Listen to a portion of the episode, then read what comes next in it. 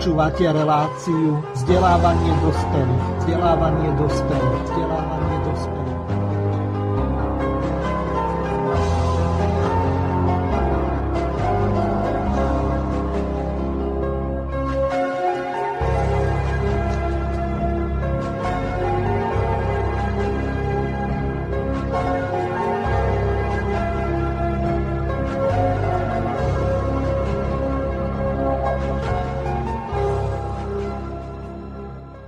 Vážení a milí poslucháči Slobodného vysielača od mikrofónu zo štúdia Banska Bystrica Juh vás pozdravuje Miroslav Hazucha, ktorý vás bude sprevádzať, tak ako oznámila e, zvučka alebo úvodný jingle v relácii vzdelávanie dospelých. Na dnešný deň sme si vybrali pomerne náročnú tému. Budeme sa venovať prepisovaniu histórie a zameráme sa, tak ako bolo v programe uvedené, dvom takým významným medzivojnovým paktom. Prvým bol pakt z roku 1934, bol to pakt Pilsúdsky Hitler a druhým paktom, ktorý je oveľa komplikovanejší, tak je pakt Ribbentrop-Molotov z roku 1939. Takže budeme sa tomu venovať v dnešnej relácii a hneď v úvode predstavím dnešných našich hostí. Prvým je, pôjdeme po staršom domlina, pán doktor Jozef Skála, ktorého srdečne pozdravím pozdravujem do Prahy. Ja také zdravím srdečne do Bratislavy na celé Slovensko i kolegy ve studiu. Ďakujem veľmi pekne. A druhým našim hostom je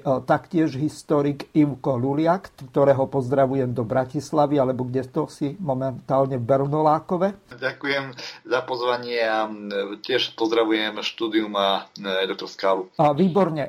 Pán doktor Skála, hneď prvá otázka na vás, skôr ako sa dostaneme k prvým ukážkam. Tentokrát to bude v ruštine ale hneď e, v úvode upozorním našich poslucháčov vzhľadom k tomu, že uh, Ivko, ty čo budeš robiť v pondelok? Tak budem v práci. Aha, takže uh, ty patríš ešte uh, k tej námeznej pracovnej sile, ktorá si prácou zarába na živobytie, nie podvodmi a nejakými inými uh, lumparinami. No a pán doktor, vy tiež máte v čase, keď sa táto relácia bude vysielať uh, niečo dôležité. Dobre by bolo, keby ste informovali našich a vašich poslucháčov, v České republike? Ano, já budu mít hned dvě akce. První je obvodní konference komunistické strany Čecha Moravy v Praze 8, kde mě chtějí nominovat do vedení strany, tak se sluší tam zajít a promluvit k ním. A v pět hodin u pomníku maršála Ivana Stěpanoviče Koněva k datu osvobození koncentračního tábora e, osvědčím Birkenau, respektive Auschwitz, pozádáme takovou vzpomínkovou akci přímo, přímo u pomníku maršála Koněva, který, jak slovenští asi posluchači vědí, je znesvěcován, hanoben, je snaha ho deportovat kamsi. Na Slovensko doktor Čarnogurský azyl mu poskytol na Slovensku jako predseda se... Eh, slovensko-ruského priateľstva. Já budu, když by to nebylo jiného vyhnutí, tak budu vděčný panu doktoru Čarnogurskému, ale já chci věřit, že ubráníme pomník eh, na místě, kde je. A my se tam sejdeme, jak si lidé, kterým to není jedno, kteří se proti tomu staví. Pozval jsem i izraelského rabína, na jednoho, tak eh, věřím, že tak, jak se to podařilo už před dvěma lety, že si tam vezme slovo také a vyjádří tak jako tehdy zcela jednoznačný odpor. Jménem on to tehdy vyjádřil, tak jménem židovského národa a jménem státu Izrael dokonce. Tak budu se těšit, zda se mu to podaří no. přijít mezi nás i tentokrát. Ano. Týmto rozsiahlým úvodom som chcel povedať len toľko, že môžete síce písať e-maily, ale nebudem vám mať na ne počas relácie kto odpovedať, lebo túto reláciu prehrá Peťo Kršiak zo záznamu ako novú. Samozrejme, telefónne číslo je úplne zbytočné využívať, lebo to sa dovoláte len ku mne, ale nie do relácie. Ďalšia dôležitá informácia. Pokiaľ by ste túto reláciu počúvali z archívu, či už na našej web stránke Slobodného vysielača z podcastu, alebo e, po prípade, ak to niekto dá na YouTube kanál alebo na našom oficiálnom YouTube kanále, tak v tom prípade e, diskutovať môžeme pod e, týmito videami, ak to môžem tak nazvať, hoci to pôjde len audio. A samozrejme môžete využiť známu e-mailovú adresu studio.bb.juh, ale teraz pre zmenu s gmailovou domenou, to znamená gmail.com, pretože pokiaľ by ste to písali na tú z doménou slobodnyvysielac.sk, tak to príde nejakému kolegovi, ktorý bude neskôr vysielať po mne. Takže využívajte Gmailovú doménu, pokiaľ chcete reagovať mimo hlavného vysielania. Takže úvodné formality máme za sebou a ideme na to, čo je dôležité. Pán doktor Skalas, akého dôvodu sa vlastne prepisuje tá história, lebo nás ako profesionálnych historikov, aj keď sa s tým až tak eh, neživíme, ale máme eh, druhého stupňa vysokoškolské vzdelanie, vy dokonca tretieho, tak eh, akého dôvodu sa to robí? Lebo vidím, že prepisujú to už pomaly každý, alebo si to upravujú v svoj prospech liberálni socialisti, ak ich môžem týchto liberálov a libertariánov tak nazvať, Tí si to prispôsobujú po svojom, Nemci si to prispôsobujú po svojom, potom zás iní národní socialisti, ktorí sú na Slovensku, tak tiež na Kultúrblogu si to vysvetľujú po svojom. No takže to už história sa dostala na úroveň nejakej teológie, to znamená, že to nie je nejaká vedecká disciplína takého charakteru, že sa tu už pomaly vytvárajú nejaké dogmy, že čo bude pravové severné a čo bude hereza, alebo ako je to? To svádí k dlouhému povídání, já se pokusím skrotit své řečnické vášně, ale přece jenom bych rád naznačil širší kontext. Od listopadu 89 eh, je na eh, řekl bych, poselství našich dějin, míněno národních, ale i širších mezinárodních, veden a tak, jaký podle mého soudu nemá eh, obdoby. Zkuste si srovnat dnešní vzdálenost od eh, novembra, od listopadu 89, eh, třeba s dobou po únoru, po februári 48, tak to bychom byli dneska v roce 79. Kdo v té době už žil, tak mi potvrdí, že o věcech týkajících se první republiky, okupace a dokonce vzdálenějších dějin se hovořilo tónem nepoměrně klidnějším a rozhodně z toho nikdo netřískal nějaký aktuální politický kapitál. O dnešní době platí pravý opak. Ona je od samého počátku postavena na eh, systematickém lhaní o tom, co eh, listopadovému převratu předcházelo. A zpočátku eh, to byla argumentace vedená hlavně proti nám komunistům, respektive proti socialismu. Byla mimořádně jaksi zdivočelá.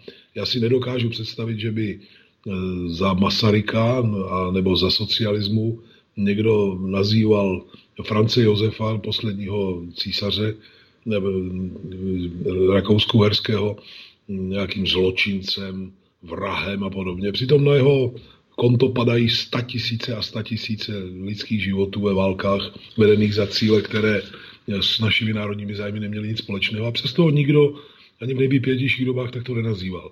Dneska celých 30 let se podobná adjektiva hemží prostě na adresu doby, která předcházela tomu. Ale já myslím, že dneska jsme v další fázi a to je mimořádně závažná a nebezpečná. Dneska to není už jenom útok proti dějinám sociálního pokroku, ale je to útok řekl bych, na veškeré základní poselství našich národních dějin. Celé nejenom sociální, ale i národní emancipace. Kdyby se dneska mohl dostavit mezi nás, já nevím, Šafařík, Palacký, Masaryk, eh, Beneš a i, i vaši prostě národní buditelé, mám na mysli slovenští, další, co a i politici. Si, Jasné, Štúr, Hurban, Hoďa po prípade. Hurban, Hoďa, e, Vavroš Robar, nebo ja neviem, koho mám ešte no, menovať. Skôr by som povedal Milan Rastislav Štefánik, ten je momentálne obľúbený. Áno, áno, například Milan Rastislav Štefánik. Já myslím, že by vstoupili do tvrdého ideového střetu, s tím, co se o našich dějinách eh, říká. A teď to překročilo už všechny hm, jaksi přijatelné hranice tím, že jak to napsal eh, známý sociolog, donedávno europoslanec a můj osobní přítel Honza Keller, profesor Honza Keller, eh, ta rezoluce Evropského parlamentu z 19. září 2019 je postavena tak, že když si člověk přečte pořádně, tak nabude dojmu, že jediný, kdo se ma, neomluvil a má omluvit za druhou světovou válku je Rusko, což je skutečně vrchol z prostoty. Je to amorální, je to prolhané a navíc to není náhoda. Jestliže dosud ta, ta, ta, to mrzačení dějin mělo umít ruce, řekl bych, devastaci, privatizačním zločinům a tomu všemu, co se odhralo po listopadu 89, tak tady to je ještě vážnější věc. Tady se někdo zřejmě snaží legitimizovat nový drak na Hosten. Vytvořit zdání, že to je legitimní a že si, eh, ty, ty, protože to dokazují dějiny. Asi, se, asi to budeme dešifrovat do detailu potom, ale já si myslím, že toto je moment, který je mimořádně závažný a je to pobítka každému, komu není hostejná budoucnost našich zemí, aby na to pasivně nehleděl, ale aby se pustil do tvrdého střetu s těmi, kdo svoje lhaní a demagogii dovedli až do něčeho tak neuvěřitelně skandálního. No, ja mám tu pripravenú prvú ukážku.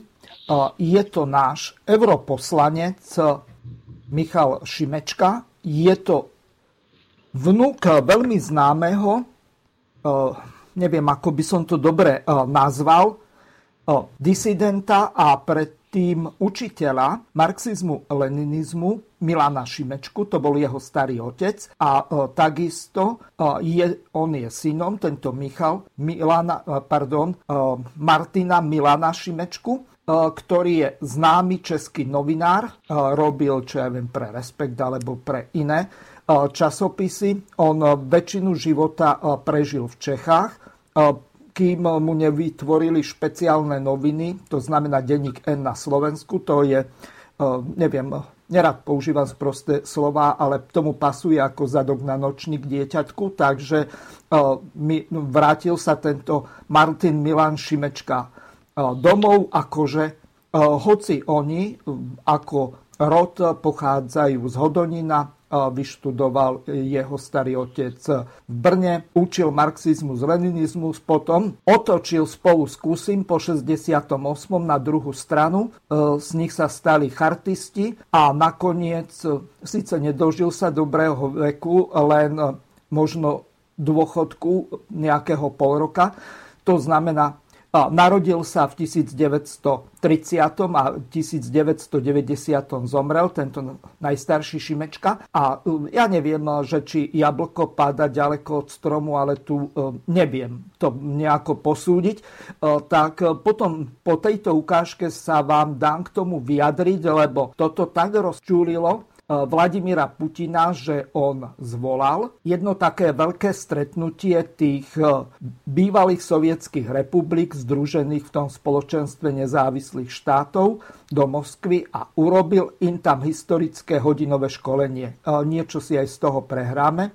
Upozorním našich poslucháčov, že toto je dostupné na YouTube kanále Zázračné dieťa a na iných to nájdete, čiže ak viete, že čo hľadať, tak e, vám sa to tam objaví. No takže e, mladý Šimečka e, skutočne ten inkriminovaný deň, keď ste aj vy použili ten dátum toho 19.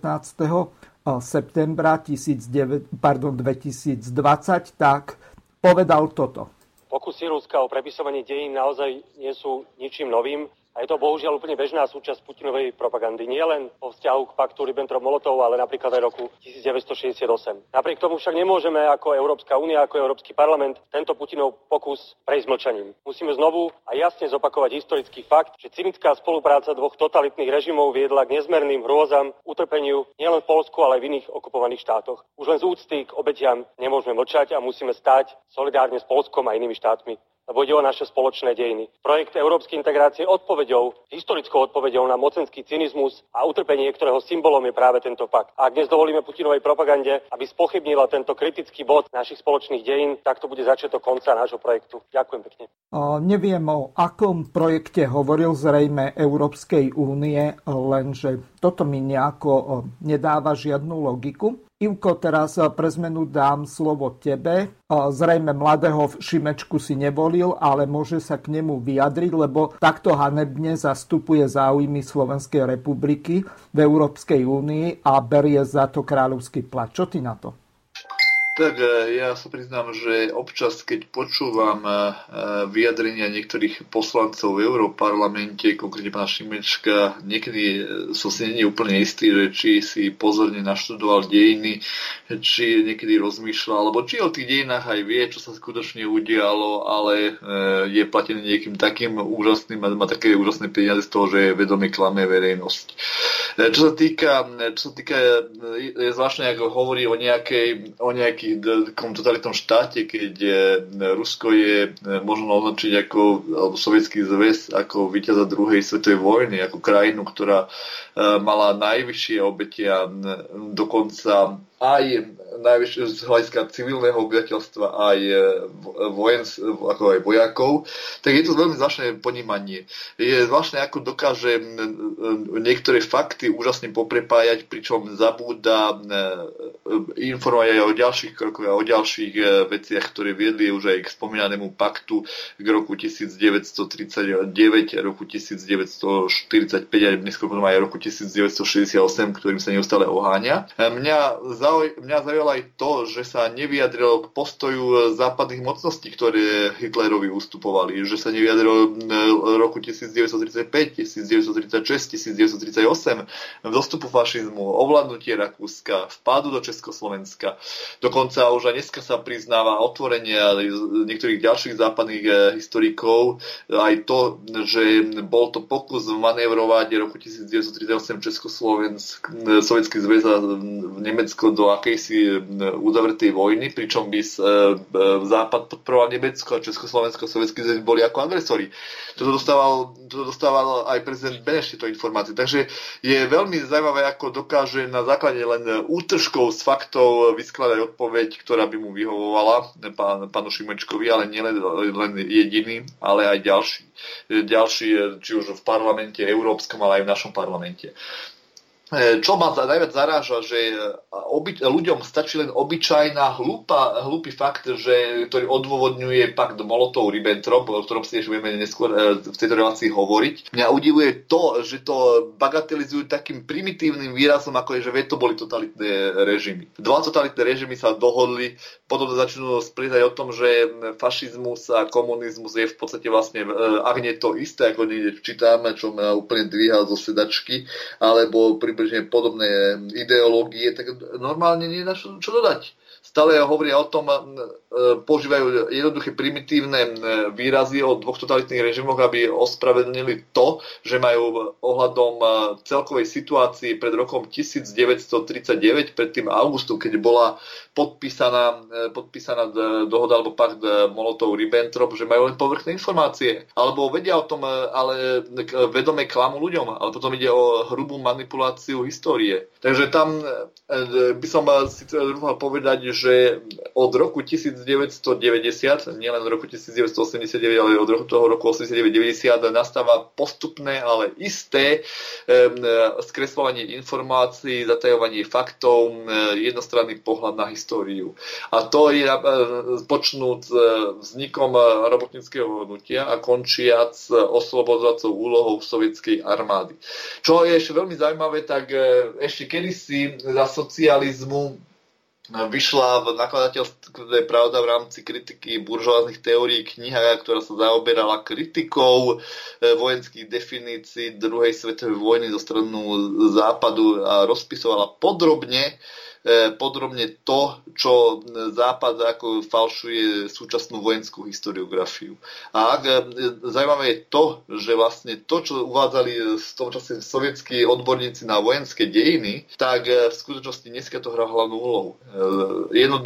Jednoduchá primitívna kampaň o dvoch totalitných režimoch, o stave pripravenosti sovietských vojsk roku 1941 a podobne a tak ďalej. Takže je smutné, ak pán Šimečka hovorí ohľadom nejakých dvoch totalitných režimov hľadom roku 1939 povrchne a robí z, z Ruska nepriateľa. Ja mám obavu, že jedného dňa, a nie je tá doba ďaleko, sa dozvieme, že vlastne zodpovedný za druhú svetovú vojnu je Sovietský zväz. A tá doba už nie je veľmi ďaleko. Možno, že sa toho aj dočkáme, len teraz e, otázka veľmi ťažká na pána Skalu. On, tento mladý Šimečka, myslím Michala, tak on má najlepšie možné vzdelanie. Má Karlovú univerzitu v Prahe a má Oxfordskú univerzitu, kde vyštudoval tretí stupeň vysokoškolského vzdelania.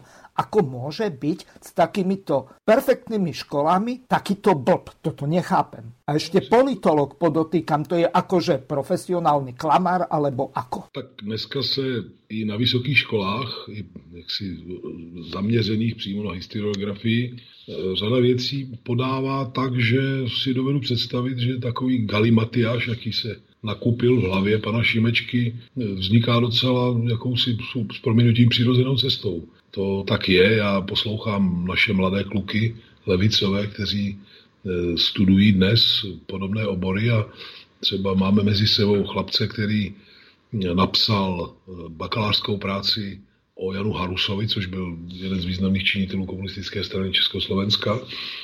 A eh, jeho školitelka neustále trvala na tom, že zcela nesporná fakta jsou jakousi komunistickou propagandou a ten kluk je natolik čestný a e, si odvážný, že nakonec těma papíry praštil o stůl a raději napsal bakalářskou práci na jiné téma úplně znovu, než by ustupoval agresivní rádoby argumentaci své školitelky. Čili to tak dneska bohužel je zařízeno.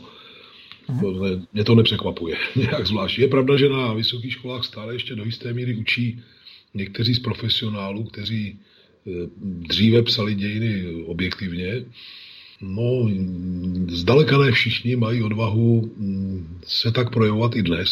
A mnozí tak či onak přizvukují e, tomu dnešnímu takzvanému mainstreamu, anebo mm, minimálně mlčí k věcem, oniž nejenom, že vědí, že jsou prolhané, ale proti nímž oni sami psali historické spisy v minulosti. Čili to je naprosto žalostná, žalostná podívaná a je velmi nebezpečná.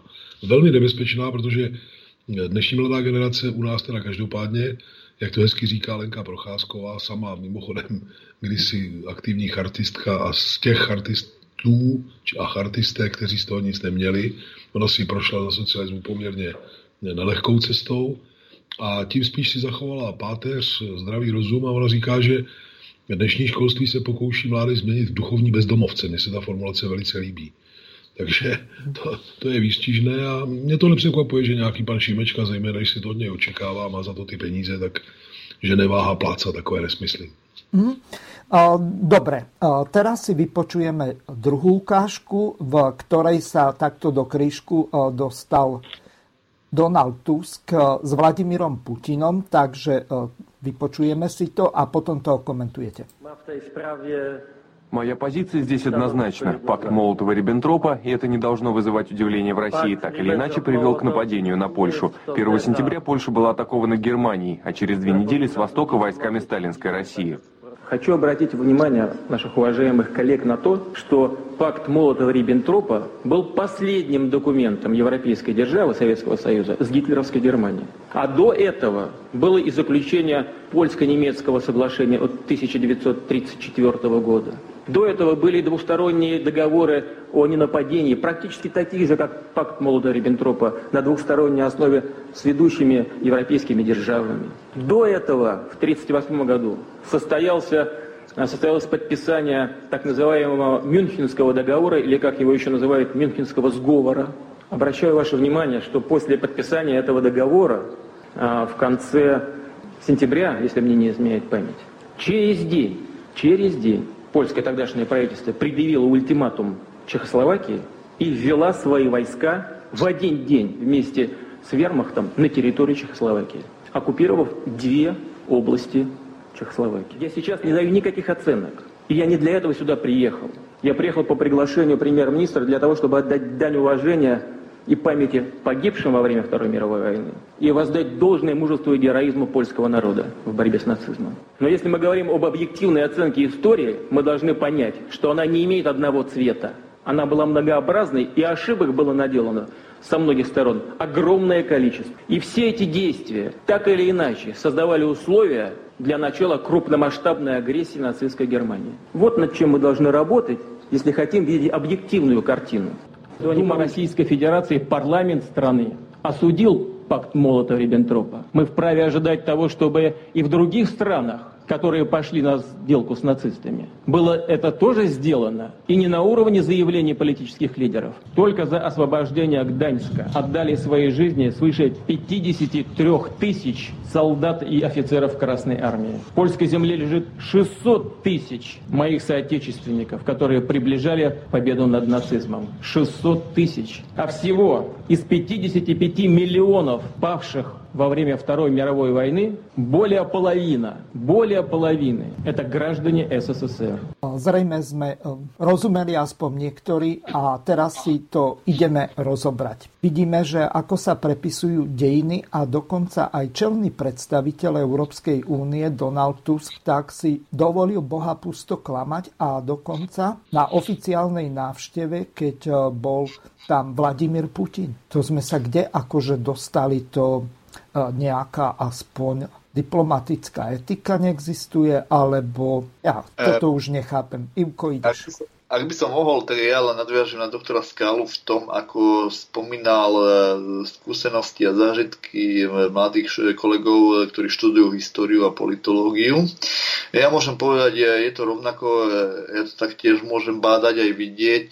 Každý historik, e, vieš to aj ty, a je to, aj pán doktor Skála, prechádza jedným predmetom, kde sa učí už v prvom ročníku písať odborné práce. Je to tzv. historický proseminár, kde má za úlohu spoznávať e, práce historikov nielen tý, e, po obsahovej stránke, kde kde, kde si knihu prečíta a určite či sa mu páči a nepáči, ale aj s poznávaním e, citácií, to znamená poznámok, poznámok podčiarov, e, zoznamom použitej literatúry. E, ono, pedagógovia zvyčajne na tomto predmete učia základy jeden fakt, že keď čítame určitý, alebo pracujeme s určitým historickými prameňmi, a keď píšeme na nejakú prácu, na nejakú tému, musíme vychádzať zo zdrojov tej krajiny, ktorej sa venujeme.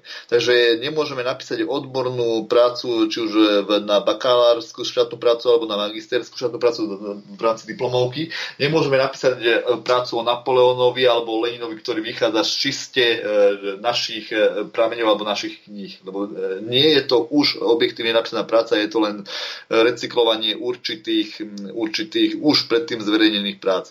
Na to, aby historik napísal vynikajúcu prácu, musí vychádzať eh, nielen z knižných publikácií, eh, odborných článkov, ale musí vychádzať aj z, eh, z prameňov danej tematike. To znamená, že je potom veľmi prekvapujúce, ako historici toto učia na historických proseminároch, no neváhajú, no neváhajú dávať ako príklad pre študentov ako vrchol objektívnych diel knihy, napríklad historika amerického historika Johnsona alebo Timothyho Schneidera.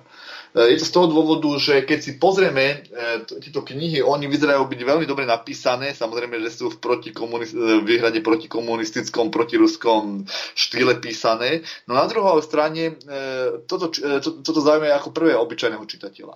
Ale obyčajný čitateľ si už nepozrie to, že pri niektorých pasážach je nejaké malé číselko, ktoré odkazuje niekde buď pozná na poznámku počiaru, alebo do, do poznámky v závere knihy. To znamená, že keby si toto všímal, zistí, že dotyční páni historici e, vystupujú z, buď z čisto amerických e, ladených prameňov, ministerstva zahraničných vecí, alebo vychádzajú z polských prameňov, e, pričom môžeme, môžeme niektoré pramene z 30 rokov posudzovať k dejinám Ruska k Sovietskému zväzu ako tendenčne zaujaté, však to boli v období, keď bol v Polsku predstaviteľom Pilsudský, neskôr Beck, Beckem, takže tam, tam zrazu vychádzajú už z takýchto, z takýchto prámeňov. Je veľmi zaujímavé čítať amerického historika, ktorý píše o tom, že Stalin bol netvora, má, má tú informáciu z amerického zdroja ministerstva zahraničných vecí. Toľko by som povedal k tomu, e, k tomu e, čo sa ako dneska je pripravovaná mládež v rámci štúdia histórie. Vyžaduje sa od nich, aby dokonale poznali, aby dokonale poznali pramenný materiál k danej tematike, no ne, na druhej strane sa im neváha predkladať ako literáturu literatúra ako vrchol objektivizmu, ktorá už je tendenčne upravená. A z tohto postupujú aj všetci historici. E, čo sa týka, čo sa týka e, prehlásenia polského prezidenta, tak mňa to vôbec neudivuje. Polsko-rúske vzťahy nie sú, nie sú nepriateľsky naladené len niekoľko rokov. Trvá to niekoľko storočí, niekoľko, keď, už, keď boli už napäté vzťahy, či už polskými vývojmi tzv. lžidými triady, alebo delením Polska počas, počas 18. storočia. Takže tam to nie je nič udivujúce. E, tieto napäté vzťahy pokračovali aj e, v 20. storočí. E, vede, ale nemôžno asi konštatovať to, že by bola stredná Európa nejaká, nejaká, nejaký raj demokracie. Keď si to tak zoberieme, tak v roku 1934, eh, čo si môže dať uvieť taký príklad ešte pred eh, krátko po nástupe nacizmu, tak Československo ako štát eh, v strednej Európe bol jediným demokratickým štátom. V Nemecku v roku 1933 nastúpil národný socializmus, nacizmus. V Polsku to bolo Pilsudského fašistický režim, čo môžeme tiež nazvať ako fašistický režim. V Rumunsku to boli bojári. V Maďarsku to bolo e, prapodivné kráľovstvo na čele s admirálom. No, v Rakúsku to bol Klero, áno, Hortym. V Rakúsku to bol klerofašistický režim Engelberta Dolfusa, neskôr Šusmigov. V Taliansku bol pri moci Benito Mussolini. V, Juhoslovans, Juhosla, v juhoslovanských zemiach, v tom čase ešte známe ako kráľovstvo Srbov, Chorvátov a Slovincov, neskôr ako Juhoslávia, to bol e, kráľovský e, fašistický režim. V Bulharsku to bol nástup vojenských bojarských diktatúr, ktorá začala roku 1923 nástupom Cankovovej diktatúry a v Rumunsku to bol bojarský fašistický režim. Tak vlastne o čom my tu hovoríme? O, o, o akej demo, o demokratickej historiografii tu hovoríme, keď v Polsku vládol radikálne pravicový vojenský režim ma, ma, maršala Pilsudského potom Majora Beka. Takže vlastne my o, akom, o akej demokracii tu hovoríme? My dneska preberáme, preberáme fakty z Polského ústavu, ústavu pamäti národa, ktorý by mal sa zaoberať všetkým, všetkými vojen, ne, nepravostiami v diktatúre, či to je správa a zľava, ale rozoberajú sa tu len sovietské časy. Nerozoberá sa tu nič o Pilsudskom a nerozoberá sa tu nič o Bekovi. Čo, až človek, obyčajný čitateľ historiografie, obyčajný čitateľ novín má pocit, že vlastne sovietský zväz bol jediný totalitný totalitný režim v 20. storočí, na začia- v 20. a 30. rokoch. Ja, som, ja sa priznám, ja som teraz sa tak trošku zaoberal, keď som ako historik som si trošku tak študoval česk, rokovanie k československému štátnemu rozpočtu a čítal som tam, čítal som tam reč socialistického poslanca Hampla, ktorý, ktorý si povzdychol na jednej službe e, na, pri rokovaní k štátnemu rozpočtu vo februári roku 1933 o tom, že Československo je jediný demokratický štát v strednej Európe a že aj e, pomery v Nemecku sa značne zhoršili ale v súčasnosti sa nám predkladá obyčajnému zájemcovi o históriu e, ten fakt, že nacistické Nemecko a Sovietský zväz boli dva totalitné režimy v tomto období. A bohužiaľ takto nejako sú stávané aj učebnice. Keď si, keď si prečítame učebnicu diepisu pre základné, ale aj stredné školy, tak sa stále hovorí o fašizme typu Hitlera, o fašizme typu Mussoliniho a komunizme. Prípadne o, o Frankovom režime, ktorý je v Španielsku. Ale nič sa už nedozvieme o tom, že v Rakúsku, v Rakúsku e, tvrdý klerofašistický režim e, do, e, Engelberta Dolfusa. Nedozvieme sa nič o Maďarsku, nedozvieme sa nič o Rumunsku.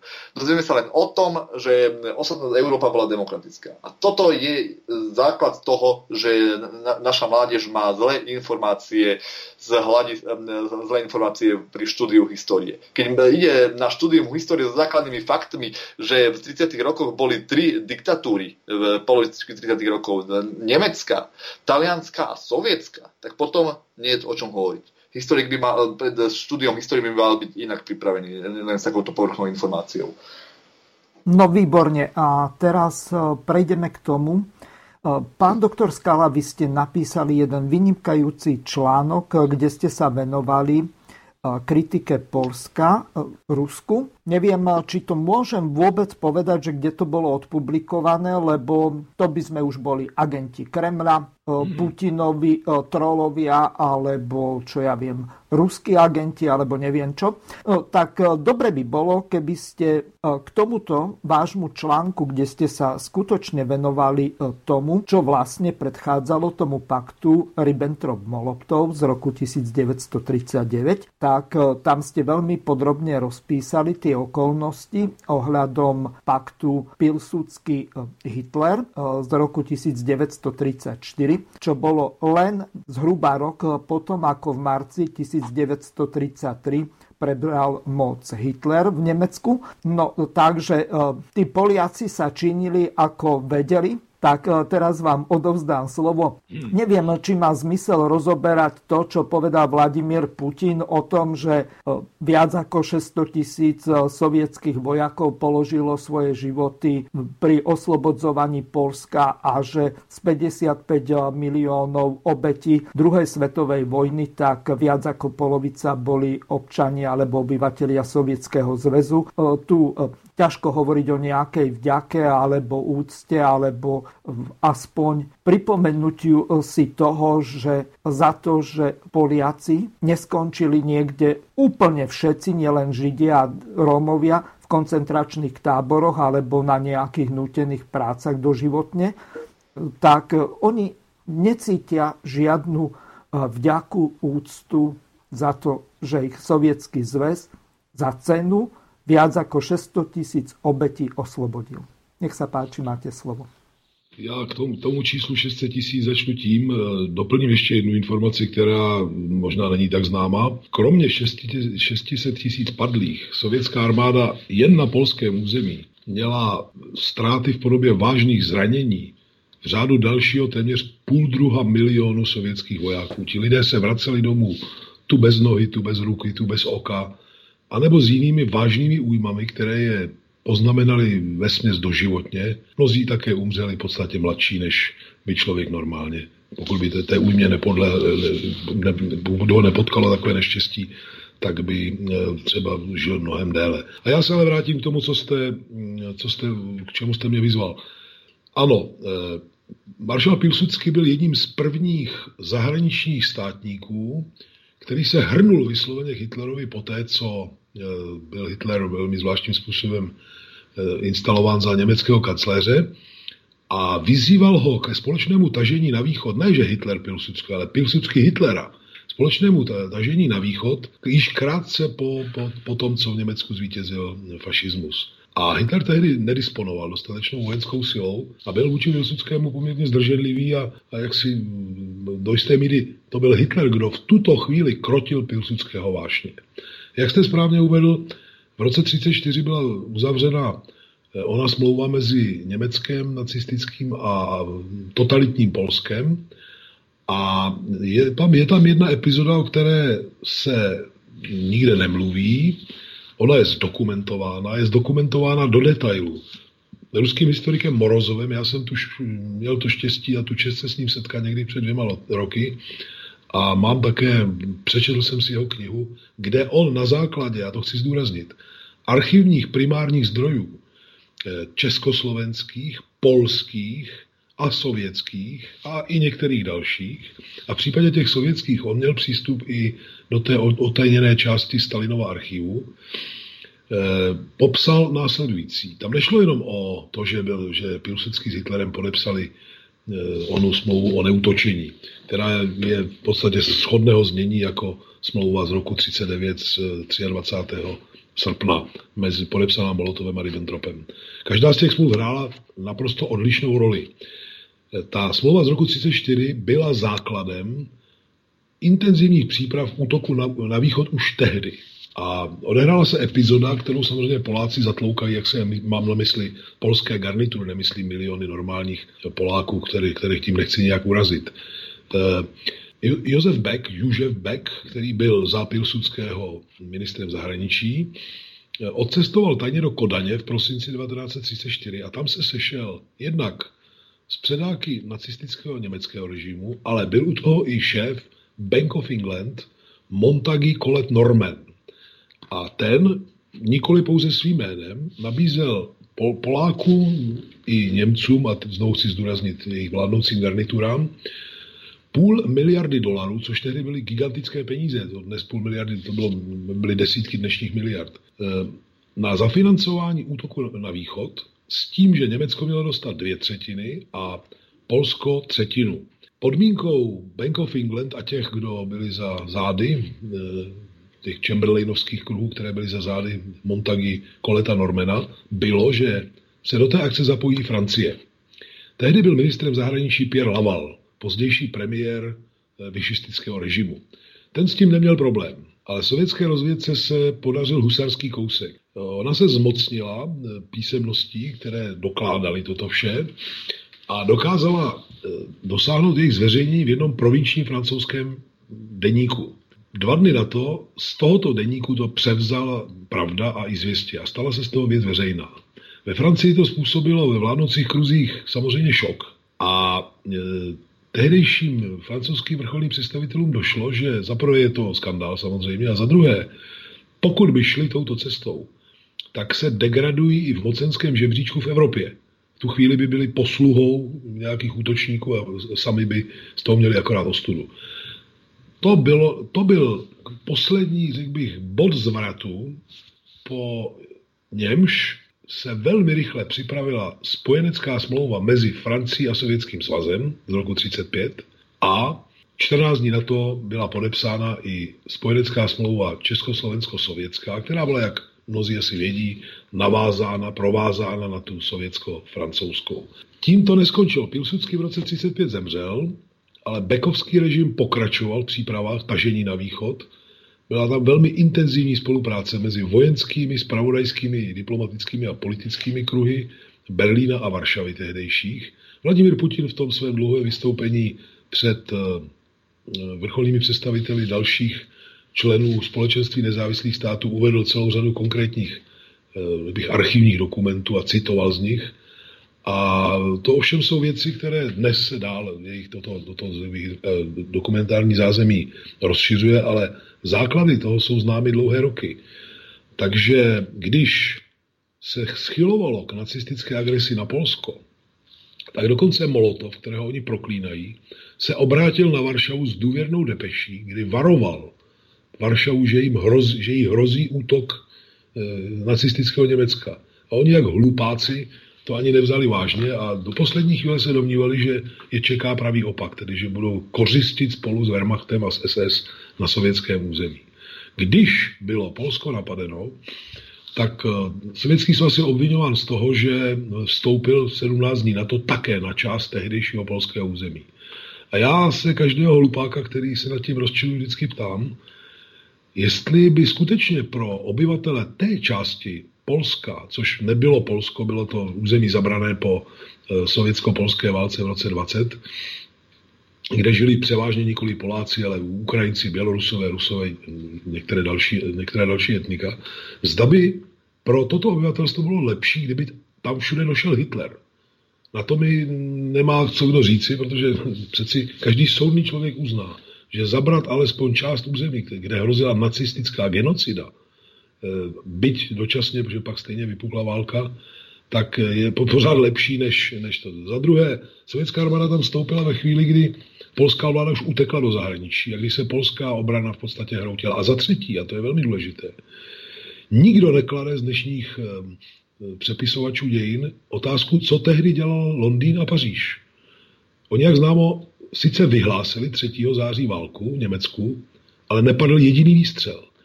A eh, první, podle všech dostupných údajů, první mrtvý na straně francouzů byl někdy před Vánoci 1939.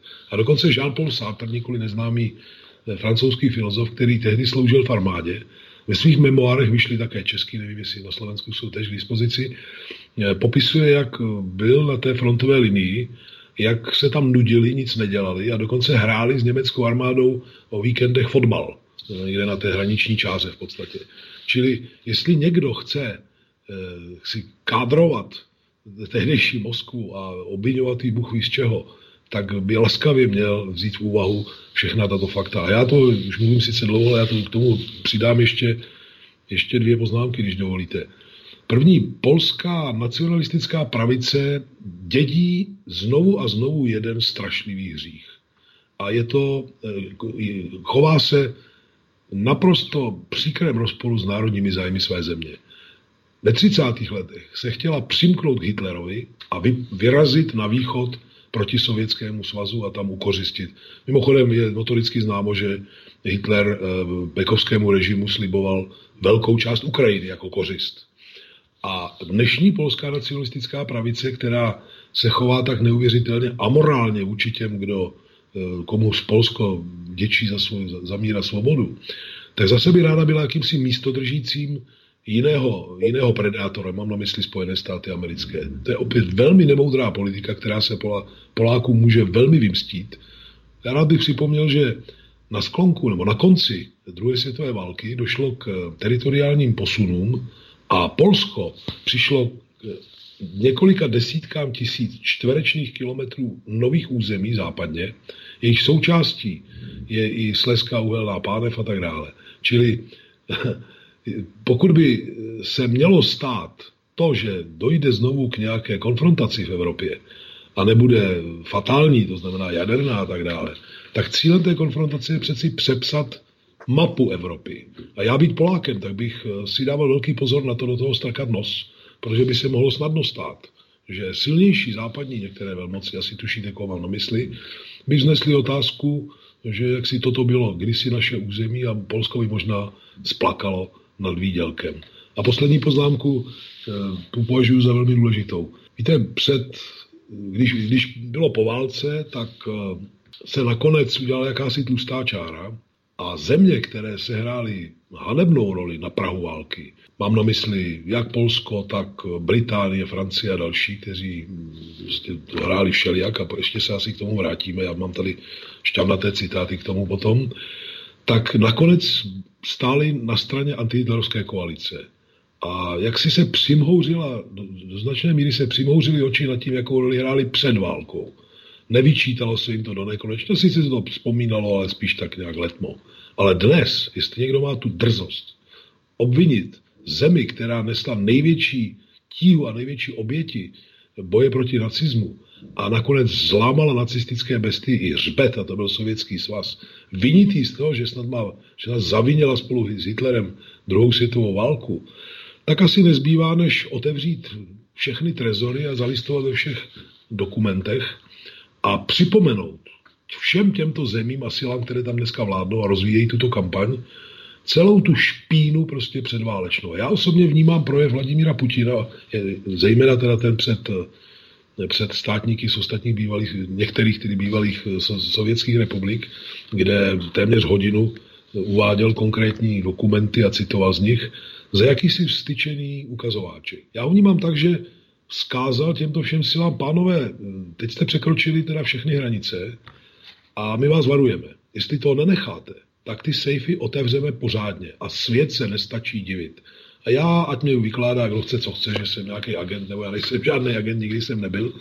Já se s velkou vervou a chutí do toho boje pustím také, protože nejde o dějiny. Tady jde o to, jestli někdo bude znovu chtít táhnout na Chosteny, si bude budovat základny v Polsku a dokonce u nás v Ostravě, jak to ten Vondra nedávno vybugnoval. A jestli se staneme tentokrát nejenom dojnou krávou potenciálního agresora, od kterého si musíme kupovat 12 vrtulníků za 15 miliard, ale jestli se staneme i jeho živým štítem. A to přeci nemůže být zájmu ani Slovenska, ani České republiky.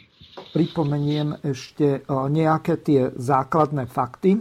Tak e, vy ste sa tam zmienili o tom, že paradoxne Francúzsko, konkrétne šéfom diplomácie Pierom Lavalom, bola v podstate posvetená tá útočná vojna e, Polska a Nemecka proti Sovietskému zväzu. E, toto bolo zverejnené 18. apríla 1935 v tom francúzskom provinčnom denníku alebo nejakom časopise Bourbonský republikán. A potom následne, to neboli ani celé dva týždne, 2.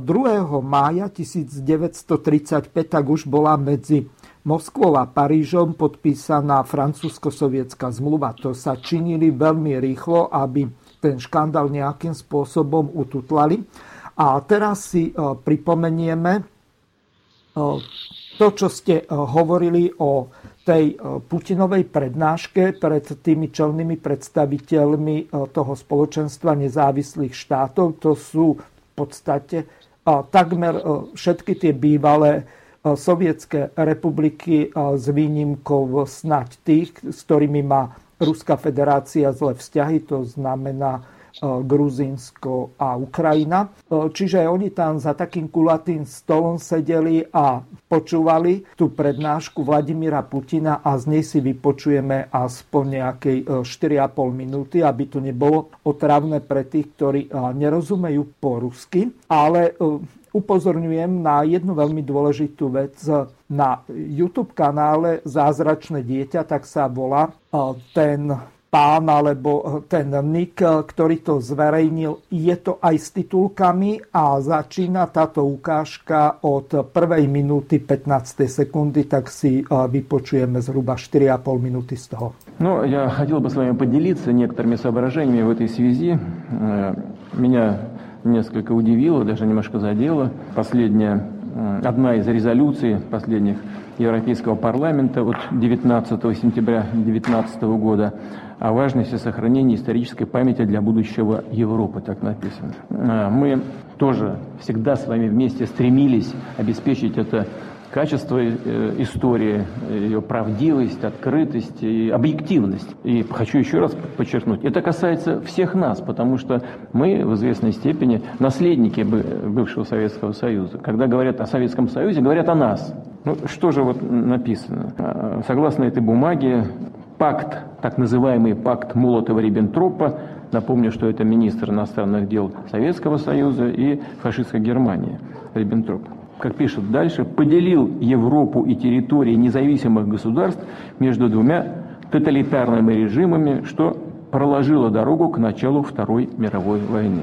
Вот этот пакт Молотова-Риббентропа проложил дорогу к началу Второй ну, может быть. Э, более того, европейские депутаты требуют от России прекратить усилия, направленные на искажение исторических фактов, на пропаганду тезиса о том, что настоящими зачинщиками войны являются Польша, страны Прибалтики и Запад. Но, по-моему, мы никогда ничего подобного не говорили, что кто-то является из этих перечисленных стран зачинщиком. Э, но в чем же все-таки правда? Мне захотелось с этим разобраться и а, поэтому я попросил своих коллег поднять некоторые архивные документы. И когда я их начал читать, вы знаете, мне а, показалось, что это будет интересно для всех нас. Потому что, повторяю еще раз, вот все мы и есть бывший Советский Союз. Значит, и первый вопрос возникает. Вот все время говорим о пакте Молотова-Риббентропа. Мы повторяем это за нашими европейскими коллегами.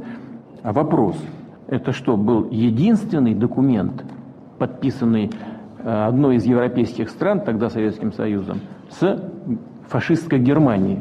Оказывается, это совсем не так. Я просто их перечислю, с вашего разрешения. Итак, э, декларация, итак, декларация о неприменении силы между Германией и Польшей. Это, по сути, так называемый пакт Пилсудского Гитлера, подписан в 1934 году. По сути, это договор о ненападении. Затем англо-германское морское соглашение от 1935 года. Великобритания предоставила Гитлеру возможность иметь свой военный флот, что было запрещено ему, по сути, или сведено до минимума по результатам Первой мировой войны. Затем англо-германская декларация совместная э, Чемберлена и Гитлера, подписанная 30 сентября 1938 года, э, согласованная ими по инициативе Чемберлена. В ней заявлялось о том, что подписанное Мюнхенское соглашение, а также англо-германское морское соглашение символизирует и так далее, и так далее. Ну, то есть создание базы правовой между двумя государствами продолжалось. Это еще не все. А франко-германская декларация, декларация, подписанная 6 декабря 1938 года, в Париже министром иностранных дел Франции и Германии Боне и Риббентроп. Наконец, договор между Литовской республикой и Германским рейхом. Договор, подписанный 22 марта 1939 года в Берлине министром иностранных дел Литвы и тем же Риббентропом о том, что Клайпецкий край вновь воссоединяется с Германским рейхом. И договор о ненападении между Германским рейхом и Латвией от 7 июня 1939 года.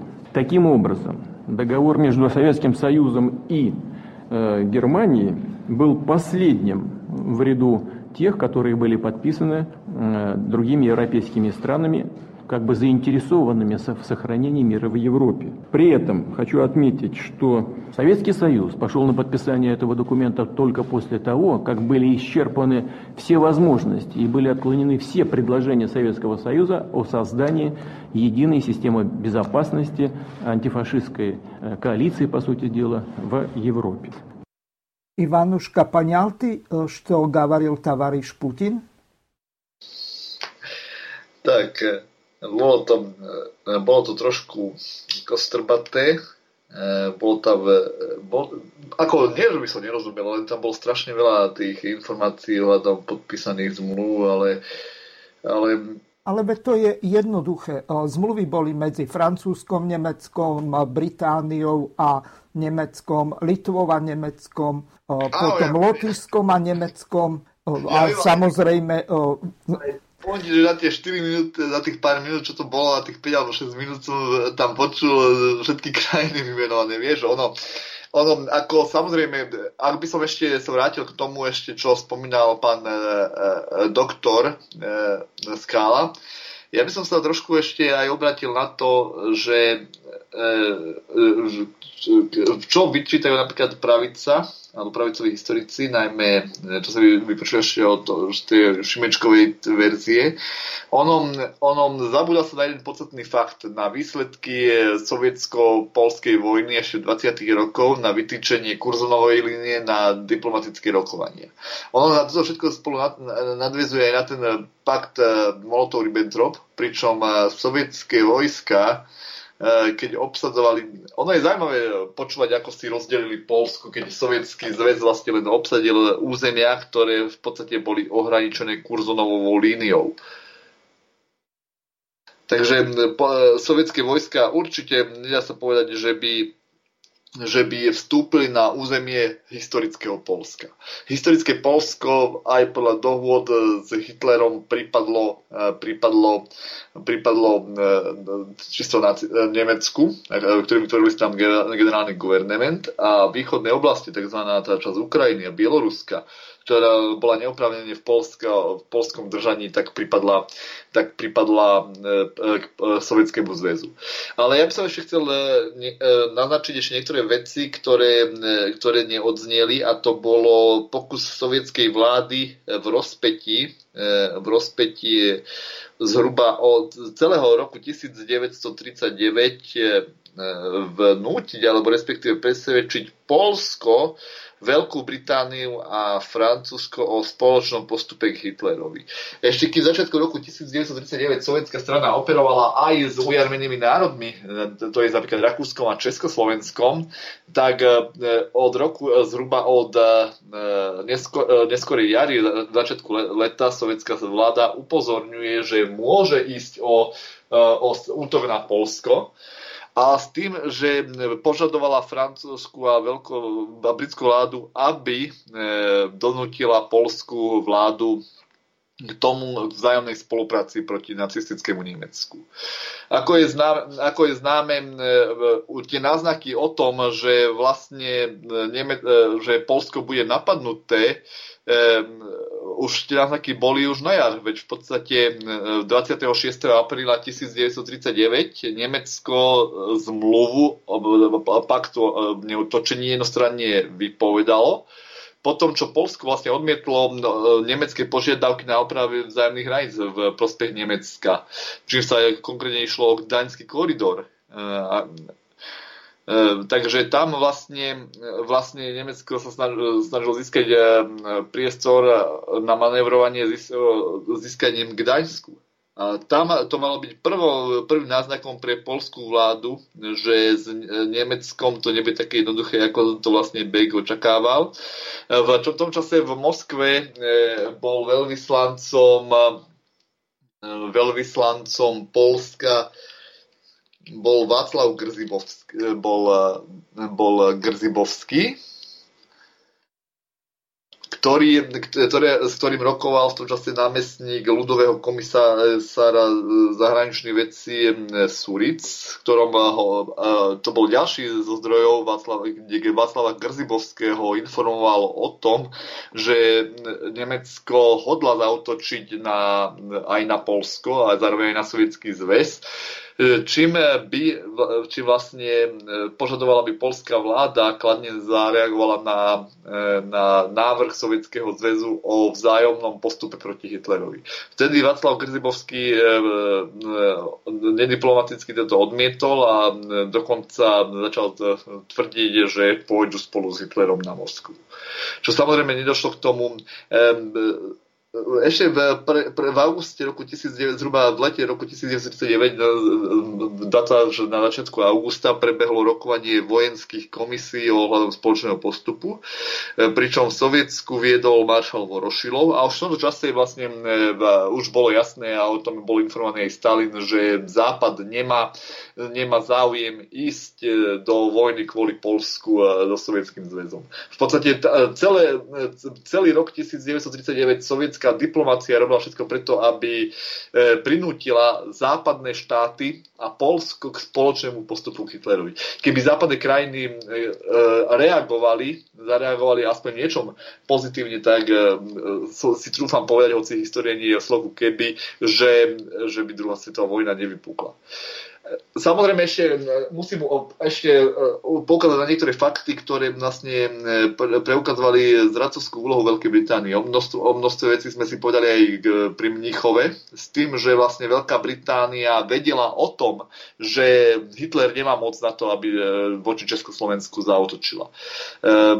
Prebehla komunikácia medzi britskými vládnymi kruhmi a nemeckým generálnym štábom o tom, že by nemecká armáda v prípade toho, že by Hitler trval na útoku voči Československu, že by vládu Hitlera zvrhla. Pričom nemecký generálny štát žiadal, aby Veľká Británia, e, tým pádom aj Francúzsku, garantovali Československú, e, Československú nezávislosť s tým, že by to oni využili v, najprv v politickom a neskôr aj v, e, v, v, v inom boji proti Hitlerovi. Samozrejme to Veľká Británia pred Československom zatajila, ako aj pred svojimi ďalšími spojencami. Výborne, tak teraz sa asi posunieme trošku ďalej, ale ešte pokiaľ by pán doktor Skala chcel reagovať na teba alebo na ten preslov toho historika Vladimíra Putina, ktorý si dal vytiahnuť z archívu obrovské množstvo dokumentov. Mal to tam rozložené na stole, môžete si to pozrieť na YouTube kanále, máte to aj s titulkami v češtine, takže pokiaľ nerozumiete plynule rusky, alebo vôbec, tak máte možnosť. Takže pán doktor Skala, nech sa páči, môžete reagovat. Položme si otázku, čím začala reálně druhá světová válka v Evropě, protože v Ázii začala mnohem dřív útokem Japonska na počátku 30. let na čínské území. Ale v Evropě přeci válka začala Mnichovem a 15. březnem 1939. Takže jestli nám někdo ze západních zemí, no ne nám, ale Rusku, potažmo Sovětskému svazu vyčítá, že snad on potom e, se do čeho si zapojil nebo nezapojil, tak si napřed musí zamést před vlastním, vlastním Prahem.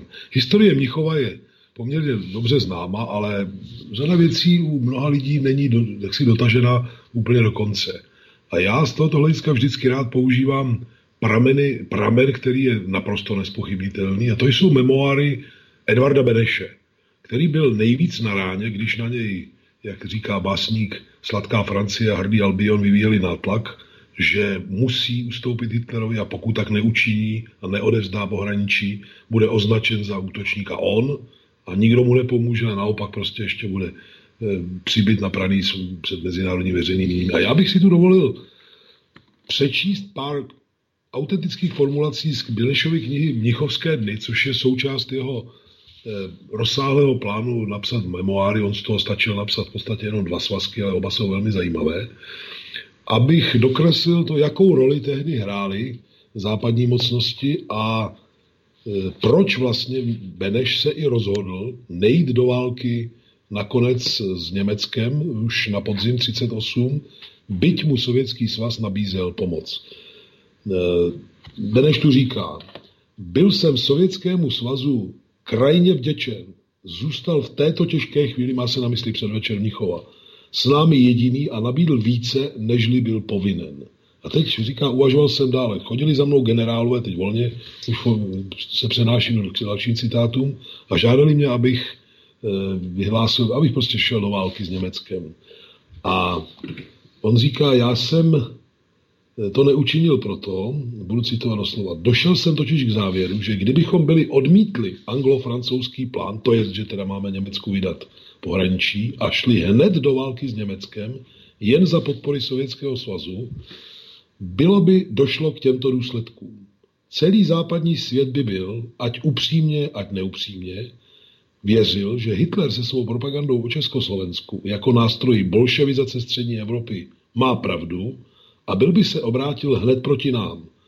Maďarsko a Polsko by přirozeně byli i hned všemi silami přímo pomáhali Německu v útoku na nás pod zámínkou, že nesmějí připustit přechod sovětského vojska přes své území a pomoc nám ze Sovětského svazu by byly prohlašovali za útok Sovětů proti sobě. Teď jde dál a říká, vražedný plán určitých reakčních západoevropských kruhů dostat za každou cenu do války nacismus proti bolševismu, nechat je buď se navzájem vyčerpat, nebo nechat zničit sovětský režim nacistickým Německem ve prospěch záchrany západoevropské reakce a upoutat tak nacistické Německo jako v úvozovkách hráz proti bolševismu, plně na střední a východní Evropu, kterou by ono na dlouhá léta ovládalo, by byl býval konečně uskutečněn pomocí Československa. A teď přichází strašlivá věta. Nevylučoval jsem ani eventualitu, že by se nakonec reakční kruhy západní demokracie dali dokonce strhnout k přímé pomoci Německu proti Rusku. Konec citátu. Beneš nebyl komunista, za mládí byl sice tak trošku napůl marxista, eh, byl to člověk eh, jiného kréda. Národný toto socialista, píše, ale český. Ano. Jestli toto píše Edvard Beneš, tak eh, je třeba i tyto formulace autentické. On byl v epicentru dění, on si to odnesl, musel rychle emigrovat a tak dále. Já si myslím, že toto je mimořádně, mimořádně přesvědčivé. Celý smysl mnichovských dnů tkví v tom, že zaprvé nás, ty západní velmoci, přečtu to znovu, by nás odevzdal střední a východní Evropu Hitlerovi, na dlouhá léta by nás ovládalo. Oni nás vydali s vědomím, že s plánem, že tady prostě ten Hitler bude řádit dlouhá léta. To za prvé. A za druhé, že by si umyli ruce a v podstatě by buď přihlíželi tomu, že jak si, si, si bojuje spolu nacistické Německo se Sovětským svazem, nebo by si dokonce přisadili na straně toho Německa. Pakt, eh, takzvaný pakt eh, Molotov-Ribbentrop, to já tím provokuju lháře, ale oni mi na to nemají co říct, to byl první krok ke vzniku antihitlerovské koalice. Kdyby nedošlo k tomuto mazanému tahu sovětské diplomacie, které už nic jiného nezbývalo, tak eh, je otázka, kdy a za jakých okolností by vůbec antihitlerovská koalice vznikla.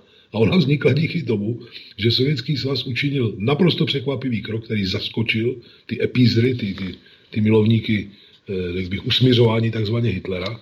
A, a nakonec je to, a to ten Beneš tady říká, já nebudu už dlouho zdržovat těmi citáty, ale on tu říká, mým hlavním úkolem, či cílem bylo dosáhnout, aby Británie a Francie a Spojené státy nezůstaly stranou, aby se museli zapojit do protihitlerovské koalice.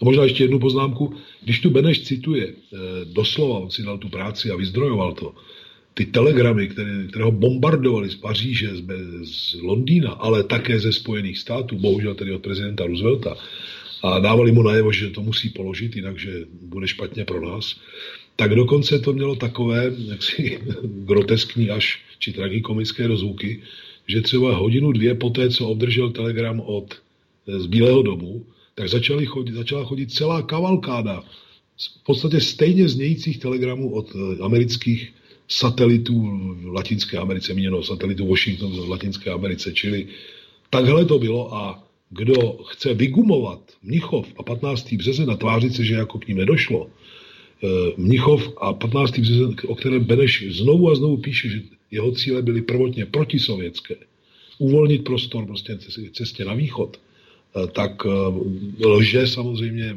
totálně a pokud to činí někdo v nějaké zemi, která nebyla obětí Mnichova, a nebyla obětí 15, obětí 15. března, ne, že bych mu to prominul, ale budiš, ale pokud to činí český či slovenský historik nebo nějaký politik, tak je to o to trapnější, že popírá poselství našich vlastních dějin. No teraz e, ešte mám tu pripravenú jednu dlhšiu ukážku. E, konkrétne teraz e, budete počuť, vážení poslucháči, tú bravúrnu zhodu medzi tým, čo hovorí neoficiálny tretí host tejto relácie Vladimír Putin v súvislosti s tým, čo pán doktor Skála citoval z kníh československého prezidenta Edvarda Beneša. To je neuveriteľné. My sme mali e, pred nejakým časom s Ivkom jednu reláciu. Malo sa Československo brániť e, v roku 1938, keď e, bola v septembri skrátka zvolaná tá mobilizácia pred tým 30. septembrom, ktorý sa považuje za deň zrady západu voči Československu, tak to, čo vyhrábal Putin alebo jeho ľudia v archívoch, tak rozhodne hovoria, že nie, lebo by sme na to boli škaredo doplatili. Takže, vážení poslucháči, opäť Vladimír Putin. Прошу вас несколько минут, чтобы вернуться к самому истоку, к началу что представляется, на мой взгляд, чрезвычайно важным. И э, предлагаю начать, как говорят в народе, с центра поля, а именно с результатов Первой мировой войны, с того, на каких условиях был заключен в 1919 году так называемый Версальский мир, Версальский договор. Для Германии Версальский мир стал символом глубокой несправедливости и национального унижения. Фактически речь шла об ограблении Германии. Я просто для интереса на, на некоторые цифры проведу. Это очень, очень интересные цифры. Германия должна была выплатить странам Антанты, Россия вышла из числа победителей и не принимала никакого участия в подписании этого Версальского договора. Так вот, должна была выплатить астрономическую по тем временам сумму 269 миллиардов золотых марок, что примерно эквивалентно 100 тысячам тонн золота. Для сравнения скажу, что на октябрь 2019 года, вот сейчас, запасы золота составляют США 8130 тонн, Германии 3370 тонн, в России 2250 тонн. А Германия должна была тогда выплатить 100 тысяч тонн. По нынешней цене золота в 1464 доллара за тройскую унцию репарации составляли порядка 4 2,7 триллиона долларов. При этом ВВП Германии в текущих ценах 2018 года, если правильно те данные, которые я получил, составляет всего 4 триллиона долларов. Достаточно сказать, что последние выплаты в размере 70 миллионов евро были осуществлены относительно недавно, всего 3 октября 2010 года. Германия платила еще за Первую мировую войну, как раз в день 20-летия объединения Федеративной Республики. И я думаю, и многие с этим соглашаются, в том числе исследователи, именно дух, так называемый дух Версаля, сформировал питательную среду для радикальных и реваншистских настроений. Нацисты активно эксплуатировали тему Версаля в своей пропаганде, обещая избавить Германию от национального позора. А сам Запад своими руками дал нацистам карт-бланш на реванш. Для справки могу сказать, что автор французской победы в Первой мировой войне – маршал Фердинанд Фош, французский военачальник, он так охарактеризовал результаты Версальского договора. Он в свое время изрек замечательное пророчество. Он сказал, цитата, «Это не мир, а перемирие лет на 20». Он практически не ошибся даже во времени. Президент США Вудро Вильсон предупреждал, наша самая большая ошибка – дать Германии основания в один прекрасный день отомстить. А вот известный на весь мир Уинстон Черчилль написал, экономические статьи договора были злобны и глупы до такой степени, что становились явно бессмысленными. Вот Версальское мироустройство породило многочисленные конфликты и противоречия, в их числе в основе произвольно оформленные победителями по итогам Первой мировой войны рубежи новых государств в Европе. То есть границы были переделены. Э, и таким образом это создало э, условия для возникновения так называемого судетского кризиса. Это та часть Чехословакии, в которой компактно проживало немецкое население. Вот справка о судетском кризисе и затем последовавшей Мюнхенской так называемой конференции. Вот в 1938 году в Чехословакии проживало 14 миллионов человек, из которых 3,5 составляли этнические немцы. 13 сентября 1938 э, года вспыхнул мятеж, и сразу появились предложения из Великобритании ради спасения мира провести переговоры с Гитлером и его фактически задобрить. Здесь не буду вас утомлять различными переписками и э, переговорами, но ситуация дошла до э, известного подписания соглашения в Мюнхене. Tak tu s touto ukážkou prestanem na chvíľu, respektíve ju preruším. Pán doktor Skala, vráťme sa k tomu, čo povedal Vladimír Putin. To tisíc tón zlata. Pritom Nemci mali niečo vyše troch tisíc tón. Vieme si vôbec predstaviť to obrovské množstvo zlata a tú obrovskú ťarchu tých povojnových reparácií alebo povojnových náhrad voči výťazom Prvej svetovej vojny. Veď nakoniec to nemohlo inak skončiť, ako povedal ten Foch, len o 20 rokov ďalšou svetovou vojnou, lebo Nemci jednoducho to neboli schopní splatiť. To boli tí západniari úplne šialení, alebo nedovideli na koniec nosa. My sme mali s Ivkom niekedy pred pol druhá rokom reláciu zameranú na Trianonskú zmluvu. Tento rok budeme mať v júni, ak si dobre pamätám, v júni 2020 z té výročie podpísania Trianonskej zmluvy. My ako Československo sme vyplácali spojencov za Maďarov a Rakúšanov, ktorí v podstate v Rakúsko-Uhorsku rozpútali prvú svetovú vojnu, čiže tú alikvotnú čiastku sme museli splatiť. Maďari to nesplatili, Rakúšania to nesplatili, Nemci to nesplatili, ale Československo to splatilo, hoci vojnu neprehralo. To sme už úplne sprostí a ešte navyše eh, sme splácali eh, aj povojnové reparácie za podkarpatskú Rus, eh, ktorú nám potom Ukrajinci 20 9. pardon, 20. Hej, 29. júna 1945 anektovali, respektíve v apríli 1946. Takže ideme tomu versajskému mieru a tomu katastrofálnemu ultimátu ohľadom tých povojnových reparácií. Nech sa páči, máte slovo. Tak napřed tomu, co jste také zmínil, ano, nám se stalo několikrát za posledních 100 let, že jsme platili za položky, které opravdu stávají vlasy na, na hlavě. Některé jste jmenovali, já k tomu dodám.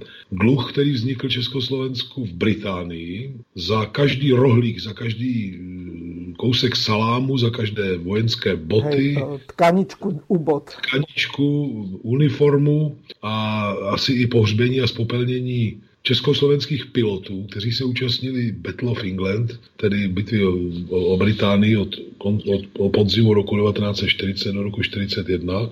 Padly jich tam stovky, mimochodem byli eh, nejúspěšnější ze všech etnik účastnících se na spojenecké straně této bitvy. Měřilo se to třemi ukazateli, tedy počet vzletů, počet sestřelných nepřátelských strojů a eh, počet vlastních sestřelů, nebo strát vlastních. Tak za to také sme proste, ako to vznikl dluh vůči, vůči Veľkej Británii. No len teraz ešte jedna veľmi dôležitá vec.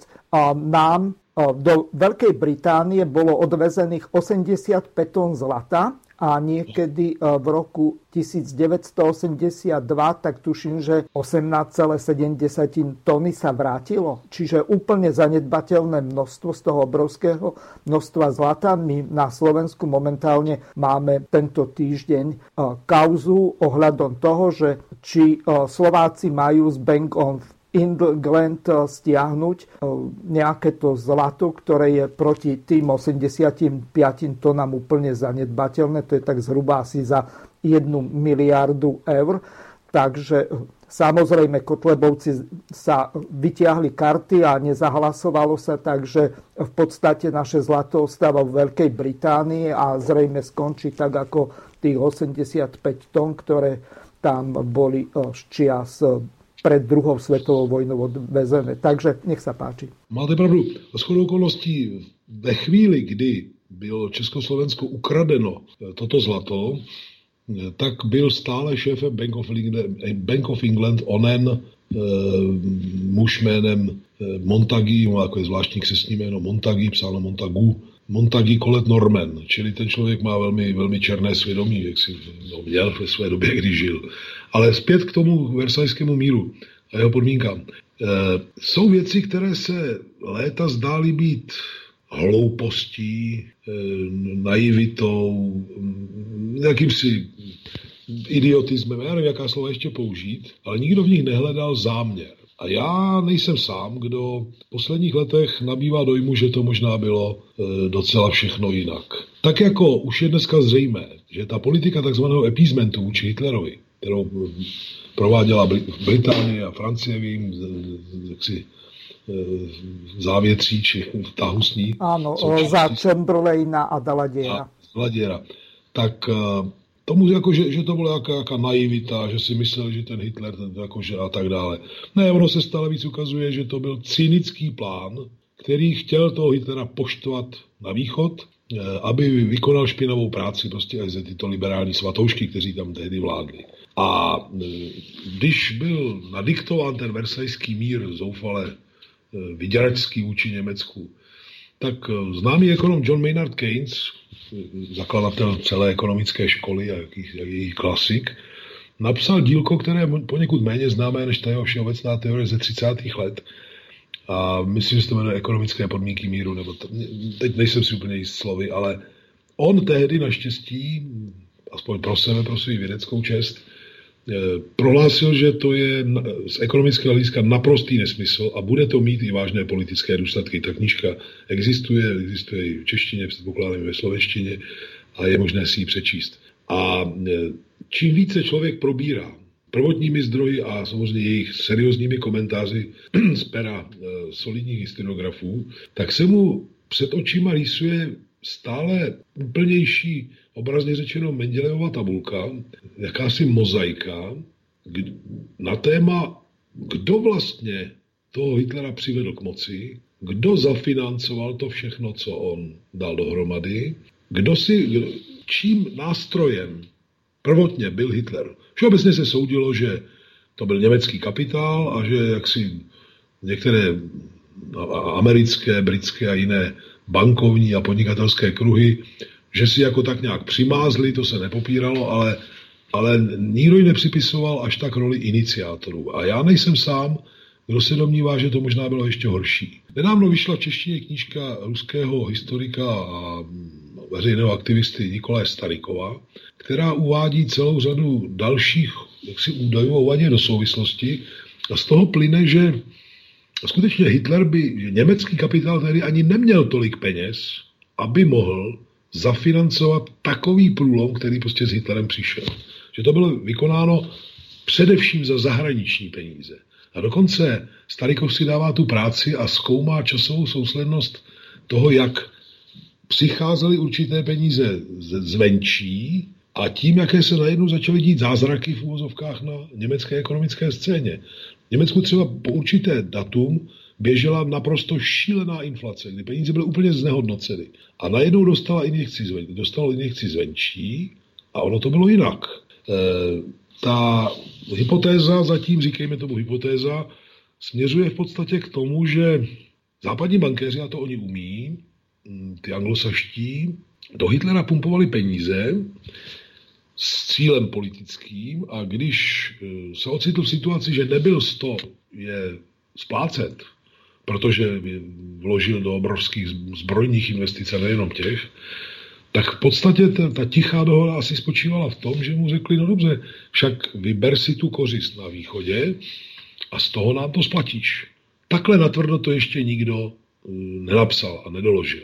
Ale mně, a nejsem sám, se v hlavě rýsuje víc a víc tato pracovní hypotéza a obávám se, že míří k samému jádru věci. No zrejme sa nebudete míliť. Imko, ak si tu, tak môžeš reagovať. Tak samozrejme, ja súhlasím, nebol to len, nie je to len kniha Starikov, postupnom, postupne vychádzajú aj knihy iných autorov.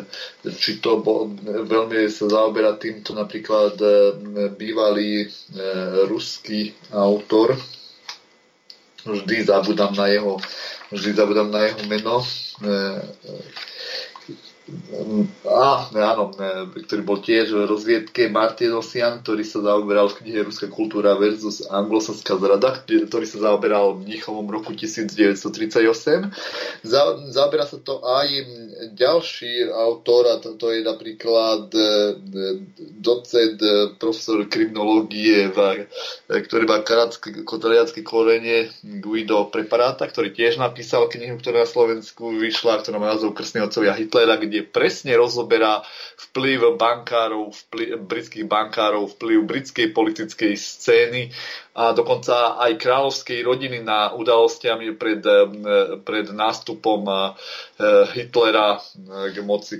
Ja si dovolím ocitovať niektorú vec, ktorú som najmä uputala najmä na preparátovej knihe, ktorá je z istých dôvodov zakázaná ktorá je z tých dôvodov zakázaná, teraz sa to trošku pretáčalo kde píše, už 24. marca poslal Neveru Chamberlain dymový signál nacistom oznámením, že Británia odmietne poskytnúť pomoc Čechom, ak by boli napadnutí alebo by Francúzsko prišlo na pomoc. Na konci 1900, eh, maja 1938 Hitler označil dátum útoku na Československo, 1. október. Následne sa zhromažila skupina generálov okolo náčelníka generálneho štábu generála Ludvika Beka a pripravila priebeh v troch fázach poprvé pokúsia sa odradiť vodcu od jeho plánu, po druhé nakážu Británii, aby prestala pri Československu a slúbila Hitlerovi, že bude proti nemu bojovať a po tretie, ak by Hitler trval na svojom rozhodnutí rozputať vojnu, spáchali by na neho atentát, dátum bol stanovený na 28. septembra 1938. Hoci už počas prvých dvoch septembrových týždňov posielali do Británie správu za správou, Briti odmietali spolupracovať. Namiesto toho správcovia Halifax, Simon Hoare, britský, britský veľvyslanec v Berlíne Henderson a celá zostava vypustili dezinformačnú kampaň teroru vo veľkolepom štýle, začali nekonečne najzložitejšie rokovania, ktorým sa snažili presvedčiť Čechov, aby sa v prospech ríše zdali oblasti obyvali nemeckými hovoriacimi sudetmi. Čo najdôležitejšie v týchto oblastiach boli postavené prvotrinné opevnenia, ktoré by predstavovali vážnu prekážku nacistickému postupu. Takže v tomto je jasne, jasná ukážka to, toho, že niekomu veľmi záležalo, aby v čase, keď, keď Hitler keď Hitler, Hitler bol v, v medzníku, že nemal situáciu vo vlastných rukách, niekomu veľmi záležalo v zahraničí, aby túto moc znovu nabila. E, získala, aby, znovu, aby mohol sa postaviť proti Československu. Čo ešte smutnejšie, ani Francúzsko, ani Veľká Británia neinformovali československú vládu o tom, aká je situácia v Nemecku. Hoci nemecká generalita požadovala e, od Veľkej Británie, aby o tom bolo informované aj Československo. Teda Česk- e, Veľká Británia mala v druhom bode nemeckého generálneho štábu, ktorý požadovali od Veľkej Británie stať pri Československu, čo bolo najmenej stať pri Československu a vystúpiť na jeho obranu. E, v tom čase už bolo jasné, že, že Československo má oporu aj v e, prípade možnosti aj s Francúzskom, aj so Sovietským zväzom. Hitler by nemal inú možnosť ako ustúpiť, ak, ak by nebol, alebo ešte je väčšia pravdepodobnosť, že by ho nemecká generálna moc zvrhla. Nemecká generálna moc v tomto období, to je, to je na jar, na v lete 1938, nemala vôbec vôbec záujem ísť do nejakej vojny proti Československu. Uvedomovala sa, že to je hola, že to je hola samovražda zautočiť na štát, ktorý má vynikajúce opevnenie v priestore, v priestore ne, Nemecka. Takže tam je, je reálna ukážka toho, že Veľká Británia E, má tiež určitý, nie Sovietský zväz, ale Veľká Británia má diel svojej zodpovednosti. Nie len, že vyzbrojila Hitlera, nie len, že ho zafinancovala, ale dokonca zatajovaním informácií ohrozenému, ohrozenému štátu umožnila Hitlerovi pokračovať vo svojich plánoch. Ja ešte pripomeniem nejaké tie základné fakty, ktoré sa týkajú toho paktu podstate uzavretého 26. januára 1934 v Berlíne medzi e, Pilsudským a Hitlerom, ktorý e, za Nemecko podpísal Konstantin von Neureit a za Polsko veľvyslanec, ktorý bol v tom čase v Nemecku, Lipsky. Takže to sú také základné informácie, aby sme presne vedeli, že o čo sa vlastne jednalo. A teraz opäť dávam slovo pánovi doktorovi Skálovi. Môžeme pokračovať ohľadom toho, ako to vyzeralo s tým Československom, že či vôbec za tých okolností bola nejaká šanca vôbec vzdorovať. Tak Title, když byl vyslýchán před Norimberským tribunálem, tak uvedl, že kdyby jak si došlo ke střetu ještě před odstoupením pohraničí pod nátlakem Francie a Británie a z části Spojených států, tak eh, ta válka, že by pro Německo eh, nemusela dopadnout dobře, že neměli dostatečnou převahu. Pravda je, že německá no, armáda... takto, my sme to s Ivanom preberali, tam pomer vojakov, ktorých bolo Nemecko schopné nasadiť, tak by nebola až tak veľká prevaha.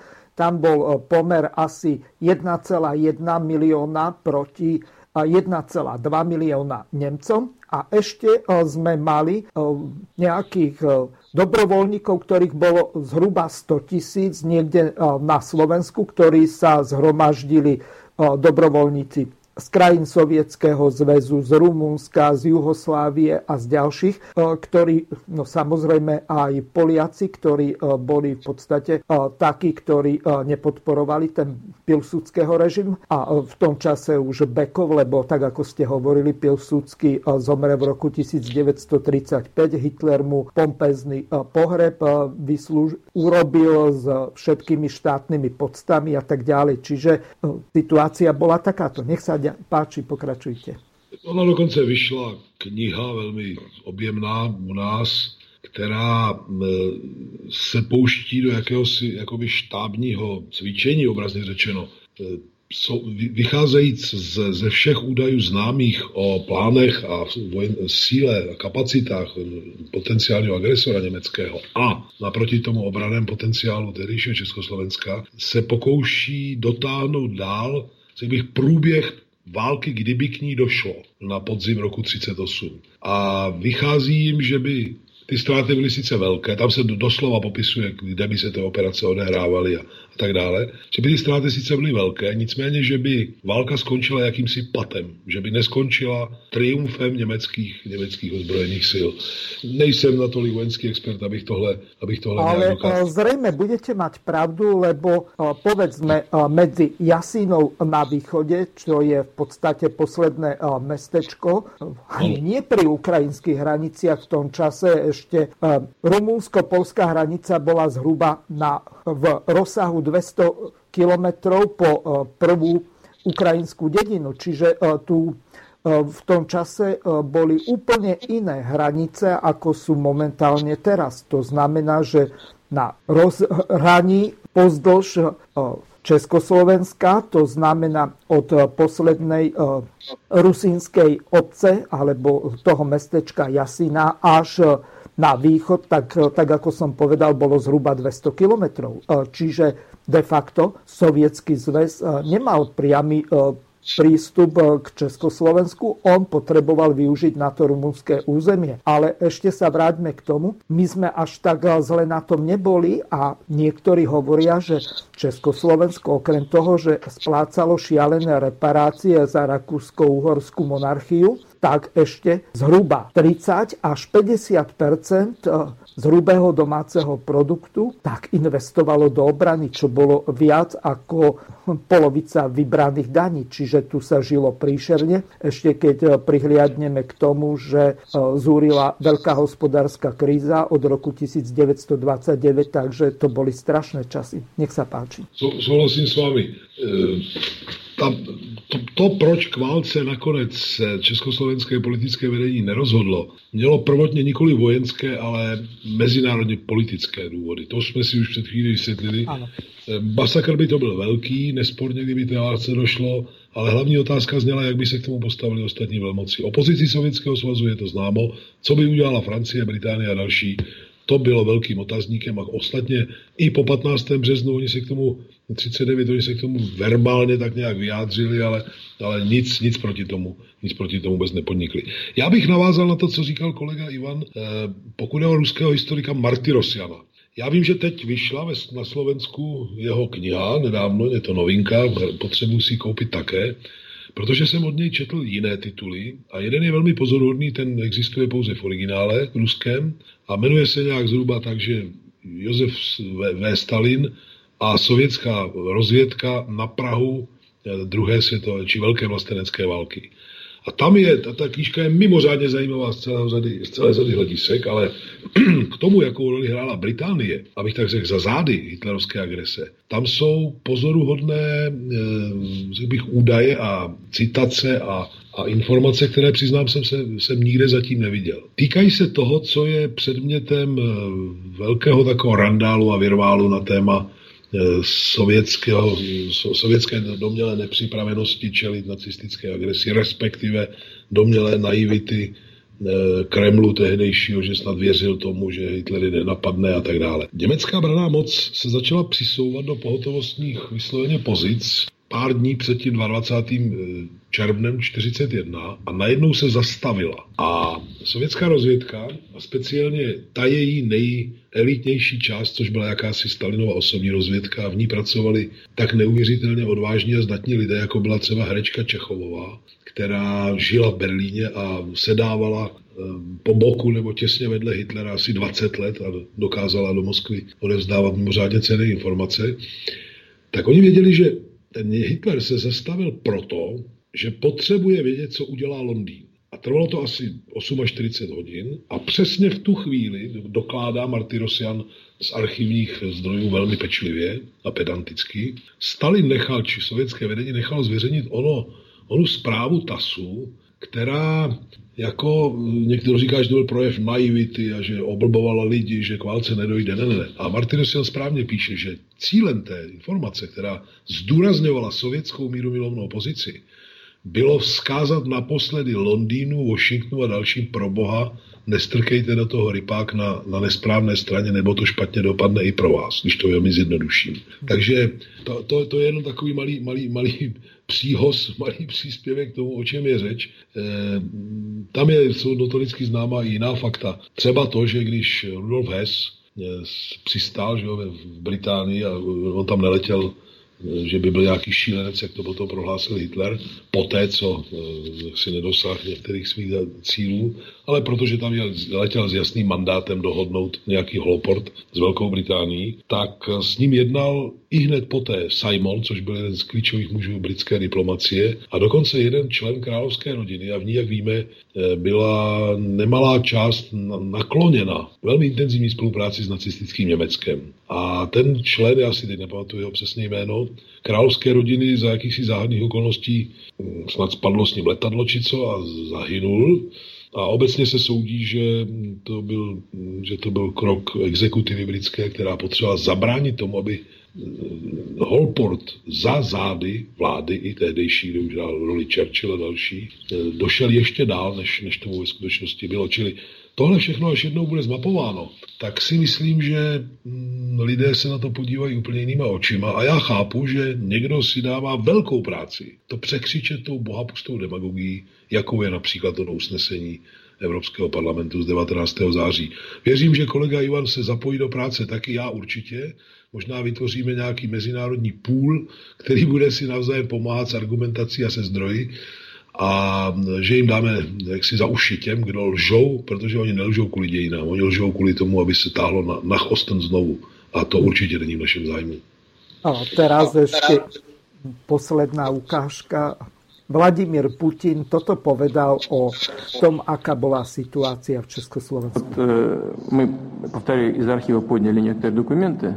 Хочу познакомить вас с некоторыми из них. Такой у нас есть документ – шифровка полпреда СССР во Франции э, наркому иностранных дел СССР Литви, э, Литвинова от 25 мая 1938 года о доверительной беседе с премьер-министром Франции Деладье. Я просто прочитаю. Интересный документ. Премьер-министр Франции Эдуард Деладье последние дни посвятил выяснению позиции Польши. Имеется в виду по Мюнхенскому соглашению, который, в результате которого Германии должны были отойти Судеты, часть чехословацкой территории. Зондаж в Польше дал самый отрицательный результат. Это говорит премьер-министр Франции. Не только не приходится рассчитывать на польскую поддержку, но нет уверенности, что Польша не ударит с тыла. Вопреки польским заверениям, Даладе не верит в лояльность поляков даже при прямом нападении Германии на Францию. Он потребовал от поляков ясного и недвусмысленного ответа. С кем она в мирное и военное время? В этом плане он поставил ряд прямых вопросов польскому послу во Франции Лукасевичу. Он спросил его, пропустят ли поляки советские войска? Лукасевич ответил отрицательно. Даладье спросил тогда, пропустят ли они советские аэропланы. Лукасевич сказал, что поляки откроют по ним огонь. Когда Лукасевич ответил отрицательно и на вопрос, придет ли Польша на помощь, если Франция после германского нападения на Чехословакию, а между Францией и Чехословакией был договор о взаимопомощи, придет ли э, Польша после германского нападения на Чехословакию, объявит, если Германия объявит войну Франции, польский представитель ответил, что нет. Даладе сказал, что не видит смысла в франко-польском союзе и в жертвах, которые во имя его приносит Франция. То есть о чем это говорит? О том, что Советский Союз готов был оказать помощь Чехословакии, которую Германия сказать, собиралась ограбить. Но в договоре между Советским Союзом и Чехословакией было записано, что Советский Союз будет делать это только в том случае, если свои обязательства перед Чехословакией выполнит и Франция. Франция связала свою помощь Чехословакии с поддержкой со стороны Польши. Польша отказалась. Следующий документ, это документ номер пять. Вот здесь вот у меня лежит, я об этом сейчас сказал. И пойдем дальше. Шестой документ. А, что же предприняли а, польские власти, когда Германия начала претендовать на часть чехословацкой территории? Они предъявили требования одновременно, так же, как Германия, на свою долю добычи при разделе чехословацкой территории.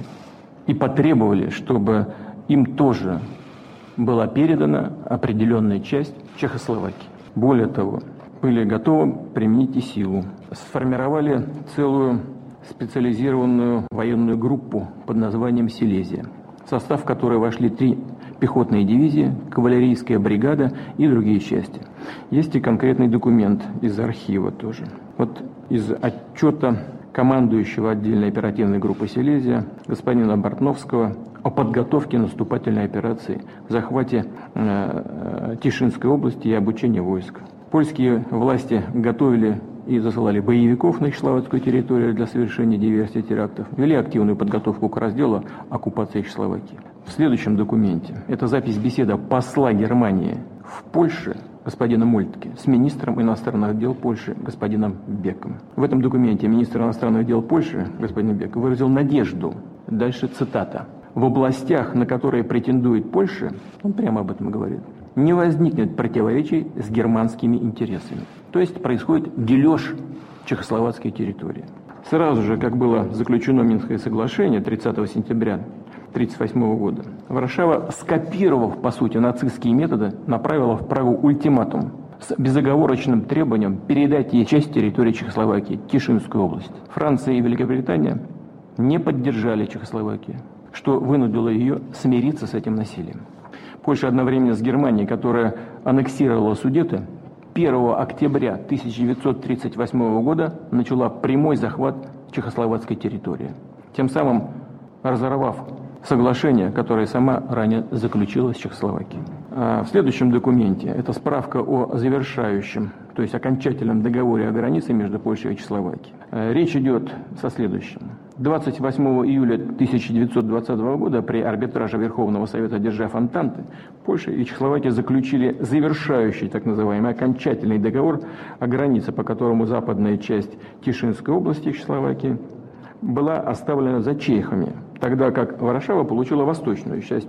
Обе стороны официально признали, более того, гарантировали сложившуюся между ними на тот момент границу. В Польше, безусловно, отдавали себе отчет в том, что без гитлеровской поддержки попытки захвата части территории Чехословакии были обречены на провал. И в этой связи хочу вам процитировать следующий очень показательный документ. zepis.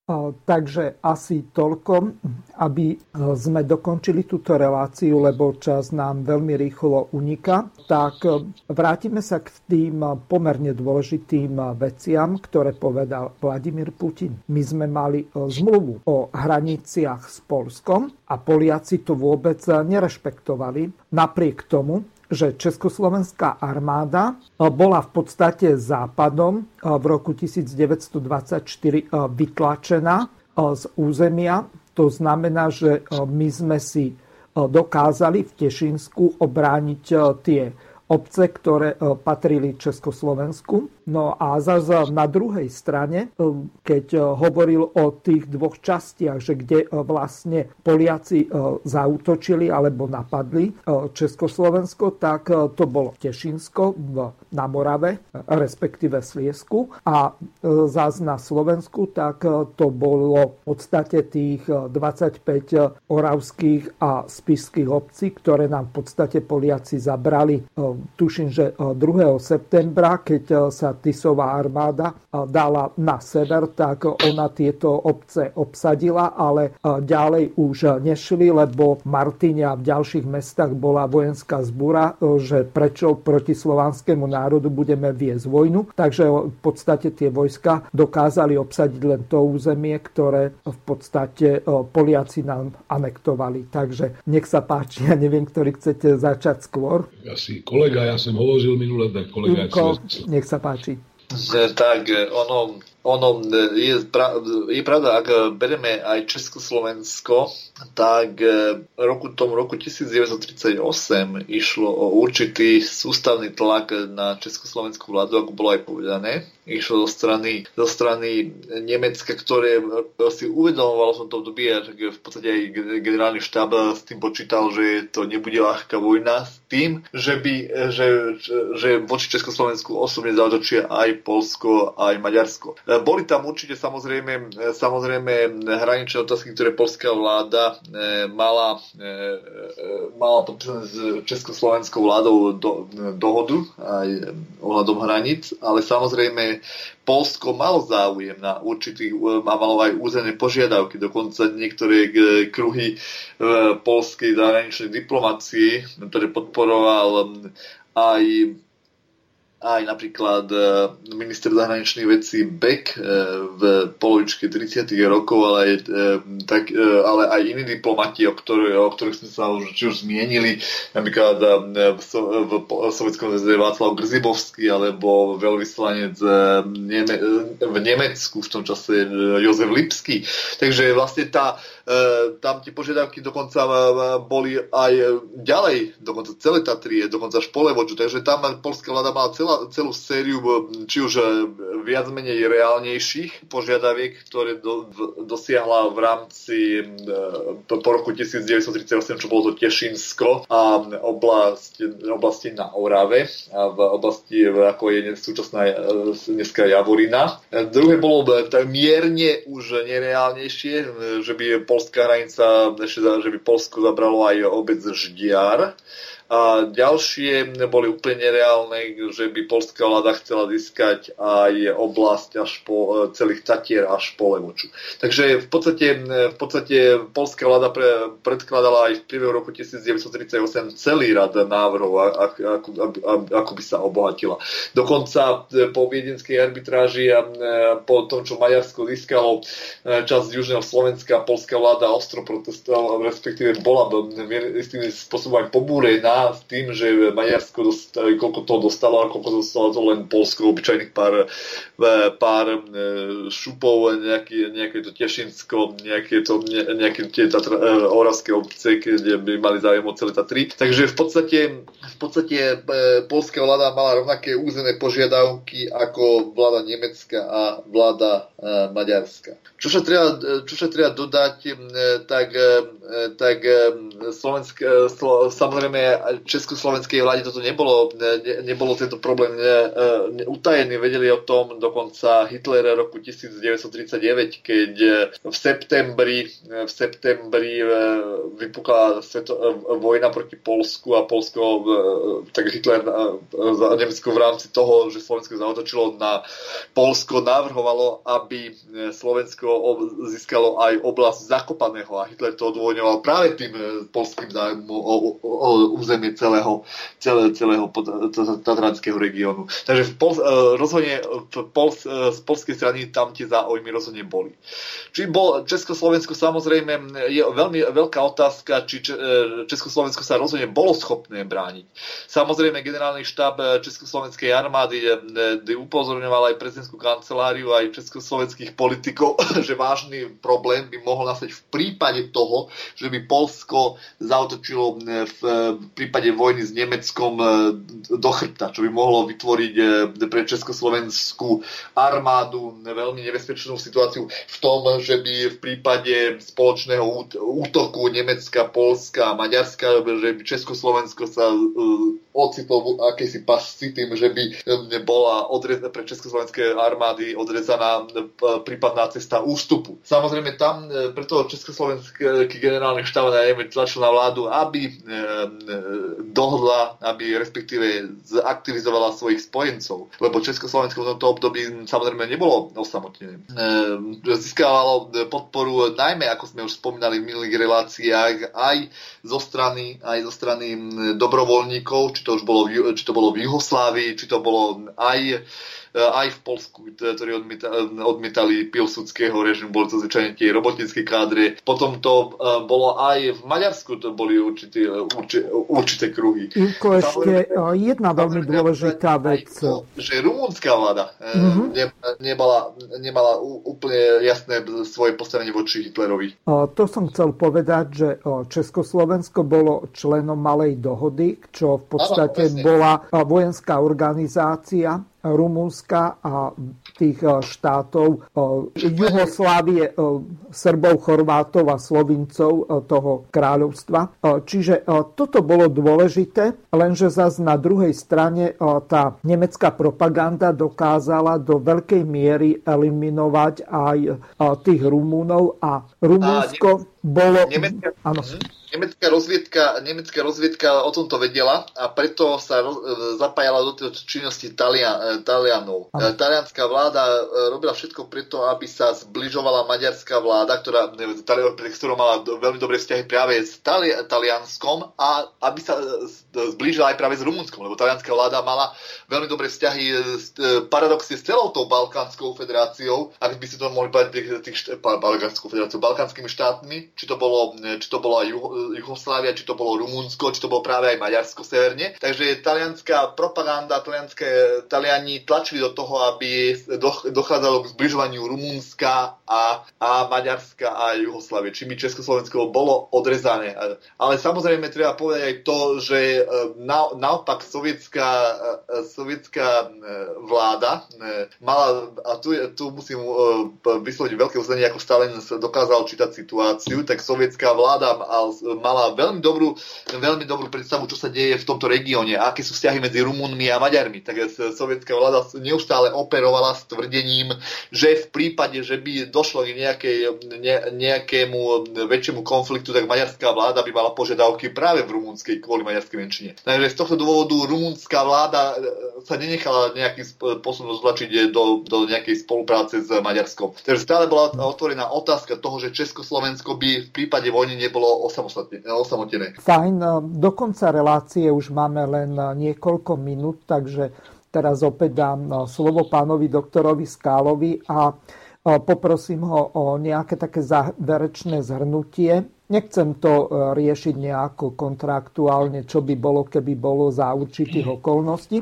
pretože tá situácia zdá sa, že v nejakých reminiscenciách sa opakuje. E, to znamená, že máme obavu z toho, že to zbližovanie medzi Nemeckom a Polskom znovu e, sa obnovuje a zrejme bude veľký tlak nielen zo strany Nemecka, ale najmä zo strany Spojených štátov, ktoré majú tu v strednej Európe obrovské záujmy. Nech sa páči. Ano, máme už pár, pár chvíľ. Ja malinko ešte krátce kulometnou dávku, abych tak řekl tři, tři věci týkající se toho předchozího tématu. Tak eh, z dokumentů, a části, části citovali Vladimír Putin, z té doby plyne, že Hitler sám se považoval za člověka, který v Mnichově jednal i za Polsko a polská vládnoucí garnitura to tak vnímala. Ona nebyla pozvána na Mnichovské, Mnichovskou schůzku, kde byly nadiktovány ty podmínky Československu, ale jí tam fakticky zastupoval docela otevřeně Hitler. Za druhé, Beneš ve svých memoárech říká, že polský velvyslanec v Praze byl vůči němu ještě agresivnější mnohdy než německý velvyslanec. A za třetí, když už Poláci jsou sto přijmout parlamentu dokonce s prostou rezolucí, vůči níž se vymezil, pro ní nehlasoval jeden jediný poslanec, eh, útočnou vůči zemi, která přinesla mír a svobodu, tak já bych rád připomněl, že jestliže ve všech ozbrojených složkách Polska do vypuknutí druhé světové války země byla z toho mobilizovat maximálně kolem 350 tisíc mužů, tak na straně různých eh, nacistických ozbrojených sil bojovalo Poláků mnohem víc. Nemluvě o Nemluvě o různých policejních a represivních a dalších složkách. Já myslím, že bych byl polský politik, tak bych si dal obříka mlčení a ne, ne, ne, nestrapňoval bych se takto, jak prostě oni to dělají, ale oni to sledují s určitým cílem. Jinak už jsme si stačili říct, nechci zdržovat, to téma je mimořádně živé, a my musíme rozbít na padrť každý rádový argument, který obrací vzhůru nohama příčiny, průběh a politické výsledky druhé světové války, protože na této frontě se bojuje o budoucnost Evropy, o budoucnost míru. Ivko, tvoje záverečné slovo a budeme končiť. Um, ja som to veľa povedal v tom predošlom príspevku. Um, Polsko E, Polsko-nemecký pakt z roku 1934 bol akýmsi predobrazom toho, čo sa udialo v nasledujúcich rokoch e, v rokoch 1938 a 1939. Bola to istým spôsobom e, ako si, akási rozmuška tých udalostí v strednej Európe, ktoré potom pokračovali v Nichovom roku 1938. Chcel som si povedať, že keby nedošlo k podpísaniu takýchto, takéto dohody priamo k mocenskému vystúpeniu Polska by nedošlo. E, e, e, takže z tohto dôvodu si myslím, že Polsko bolo povzbudzované tým, že mu bola pririeknutá akási, akási ilúzia toho, že môže tvoriť nárazníkové, akési nárazníkové pásmo a akýsi dôležitý medzník v boji proti tzv. bolševizmu, ktorý sa do toho období operovalo.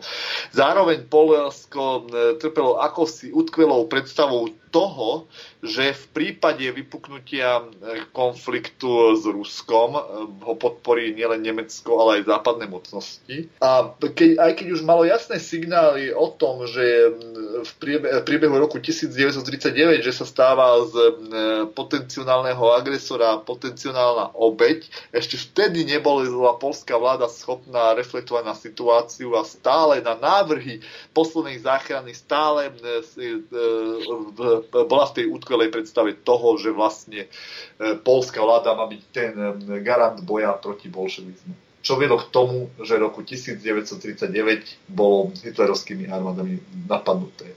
A viedlo to aj k tomu, e, že súčasne, súčasná liberálna historiografia, počnúť Schneiderom, končia s našimi liberálnymi poslancami, tkvie v utkvelej predstave toho, že Sovietský zväz a Nemecko e, vyprovokovali druhú svetovú vojnu, ktorá vypukla podstate skôr. V polovičke 30. rokov e, v, či, v konfliktom Japonska Číny, ktorá, e, ktorá začala už drobnými šarvatkami už v polovici 30. rokov, aj tým diplomatickou aktivitou k tomu, aby boli drobné krajiny obetované v prospech Hitlera. Ďakujem vám obidvom. Lúčim sa s vami a som veľmi rád, že ste si našli dnešný deň, to znamená v sobotu, čas, aby sme túto reláciu mohli nahrať. Ďakujem samozrejme aj Vladimirovi Putinovi, ktorý nám poskytol cenné informácie z ruských archívov. Neviem, možno, že to bude mať nejakú ďalšiu dohru, že nejaký Smatan alebo Benčík budú nás hejtovať, kde sa bude dať, no ale už pomaličky si začíname na toto zvykať. Takže obidvom vám ešte raz veľmi pekne ďakujem a prajem vám všetko najlepšie vo vašej historickej práci a lúčim sa s vami a samozrejme aj s našimi poslucháčmi. Pripomeniem ešte jednu veľmi dôležitú informáciu. Pokiaľ budete mať nejaké otázky na pána Skálu alebo pána Luliaka, tak môžete písať na e-mailovú adresu studio.bb.ju zavináč gmail.com. Po prípade môžete na YouTube kanále diskutovať pod týmto videom, ktoré bude zverejnené pravdepodobne niekedy buď v pondelok večer alebo v útorok. Takže ešte raz lúčim sa s vami a prajem vám príjemné počúvanie tejto relácie a samozrejme aj ďalších relácií Slobodného vysielača. Do počutia. Do počutia. Do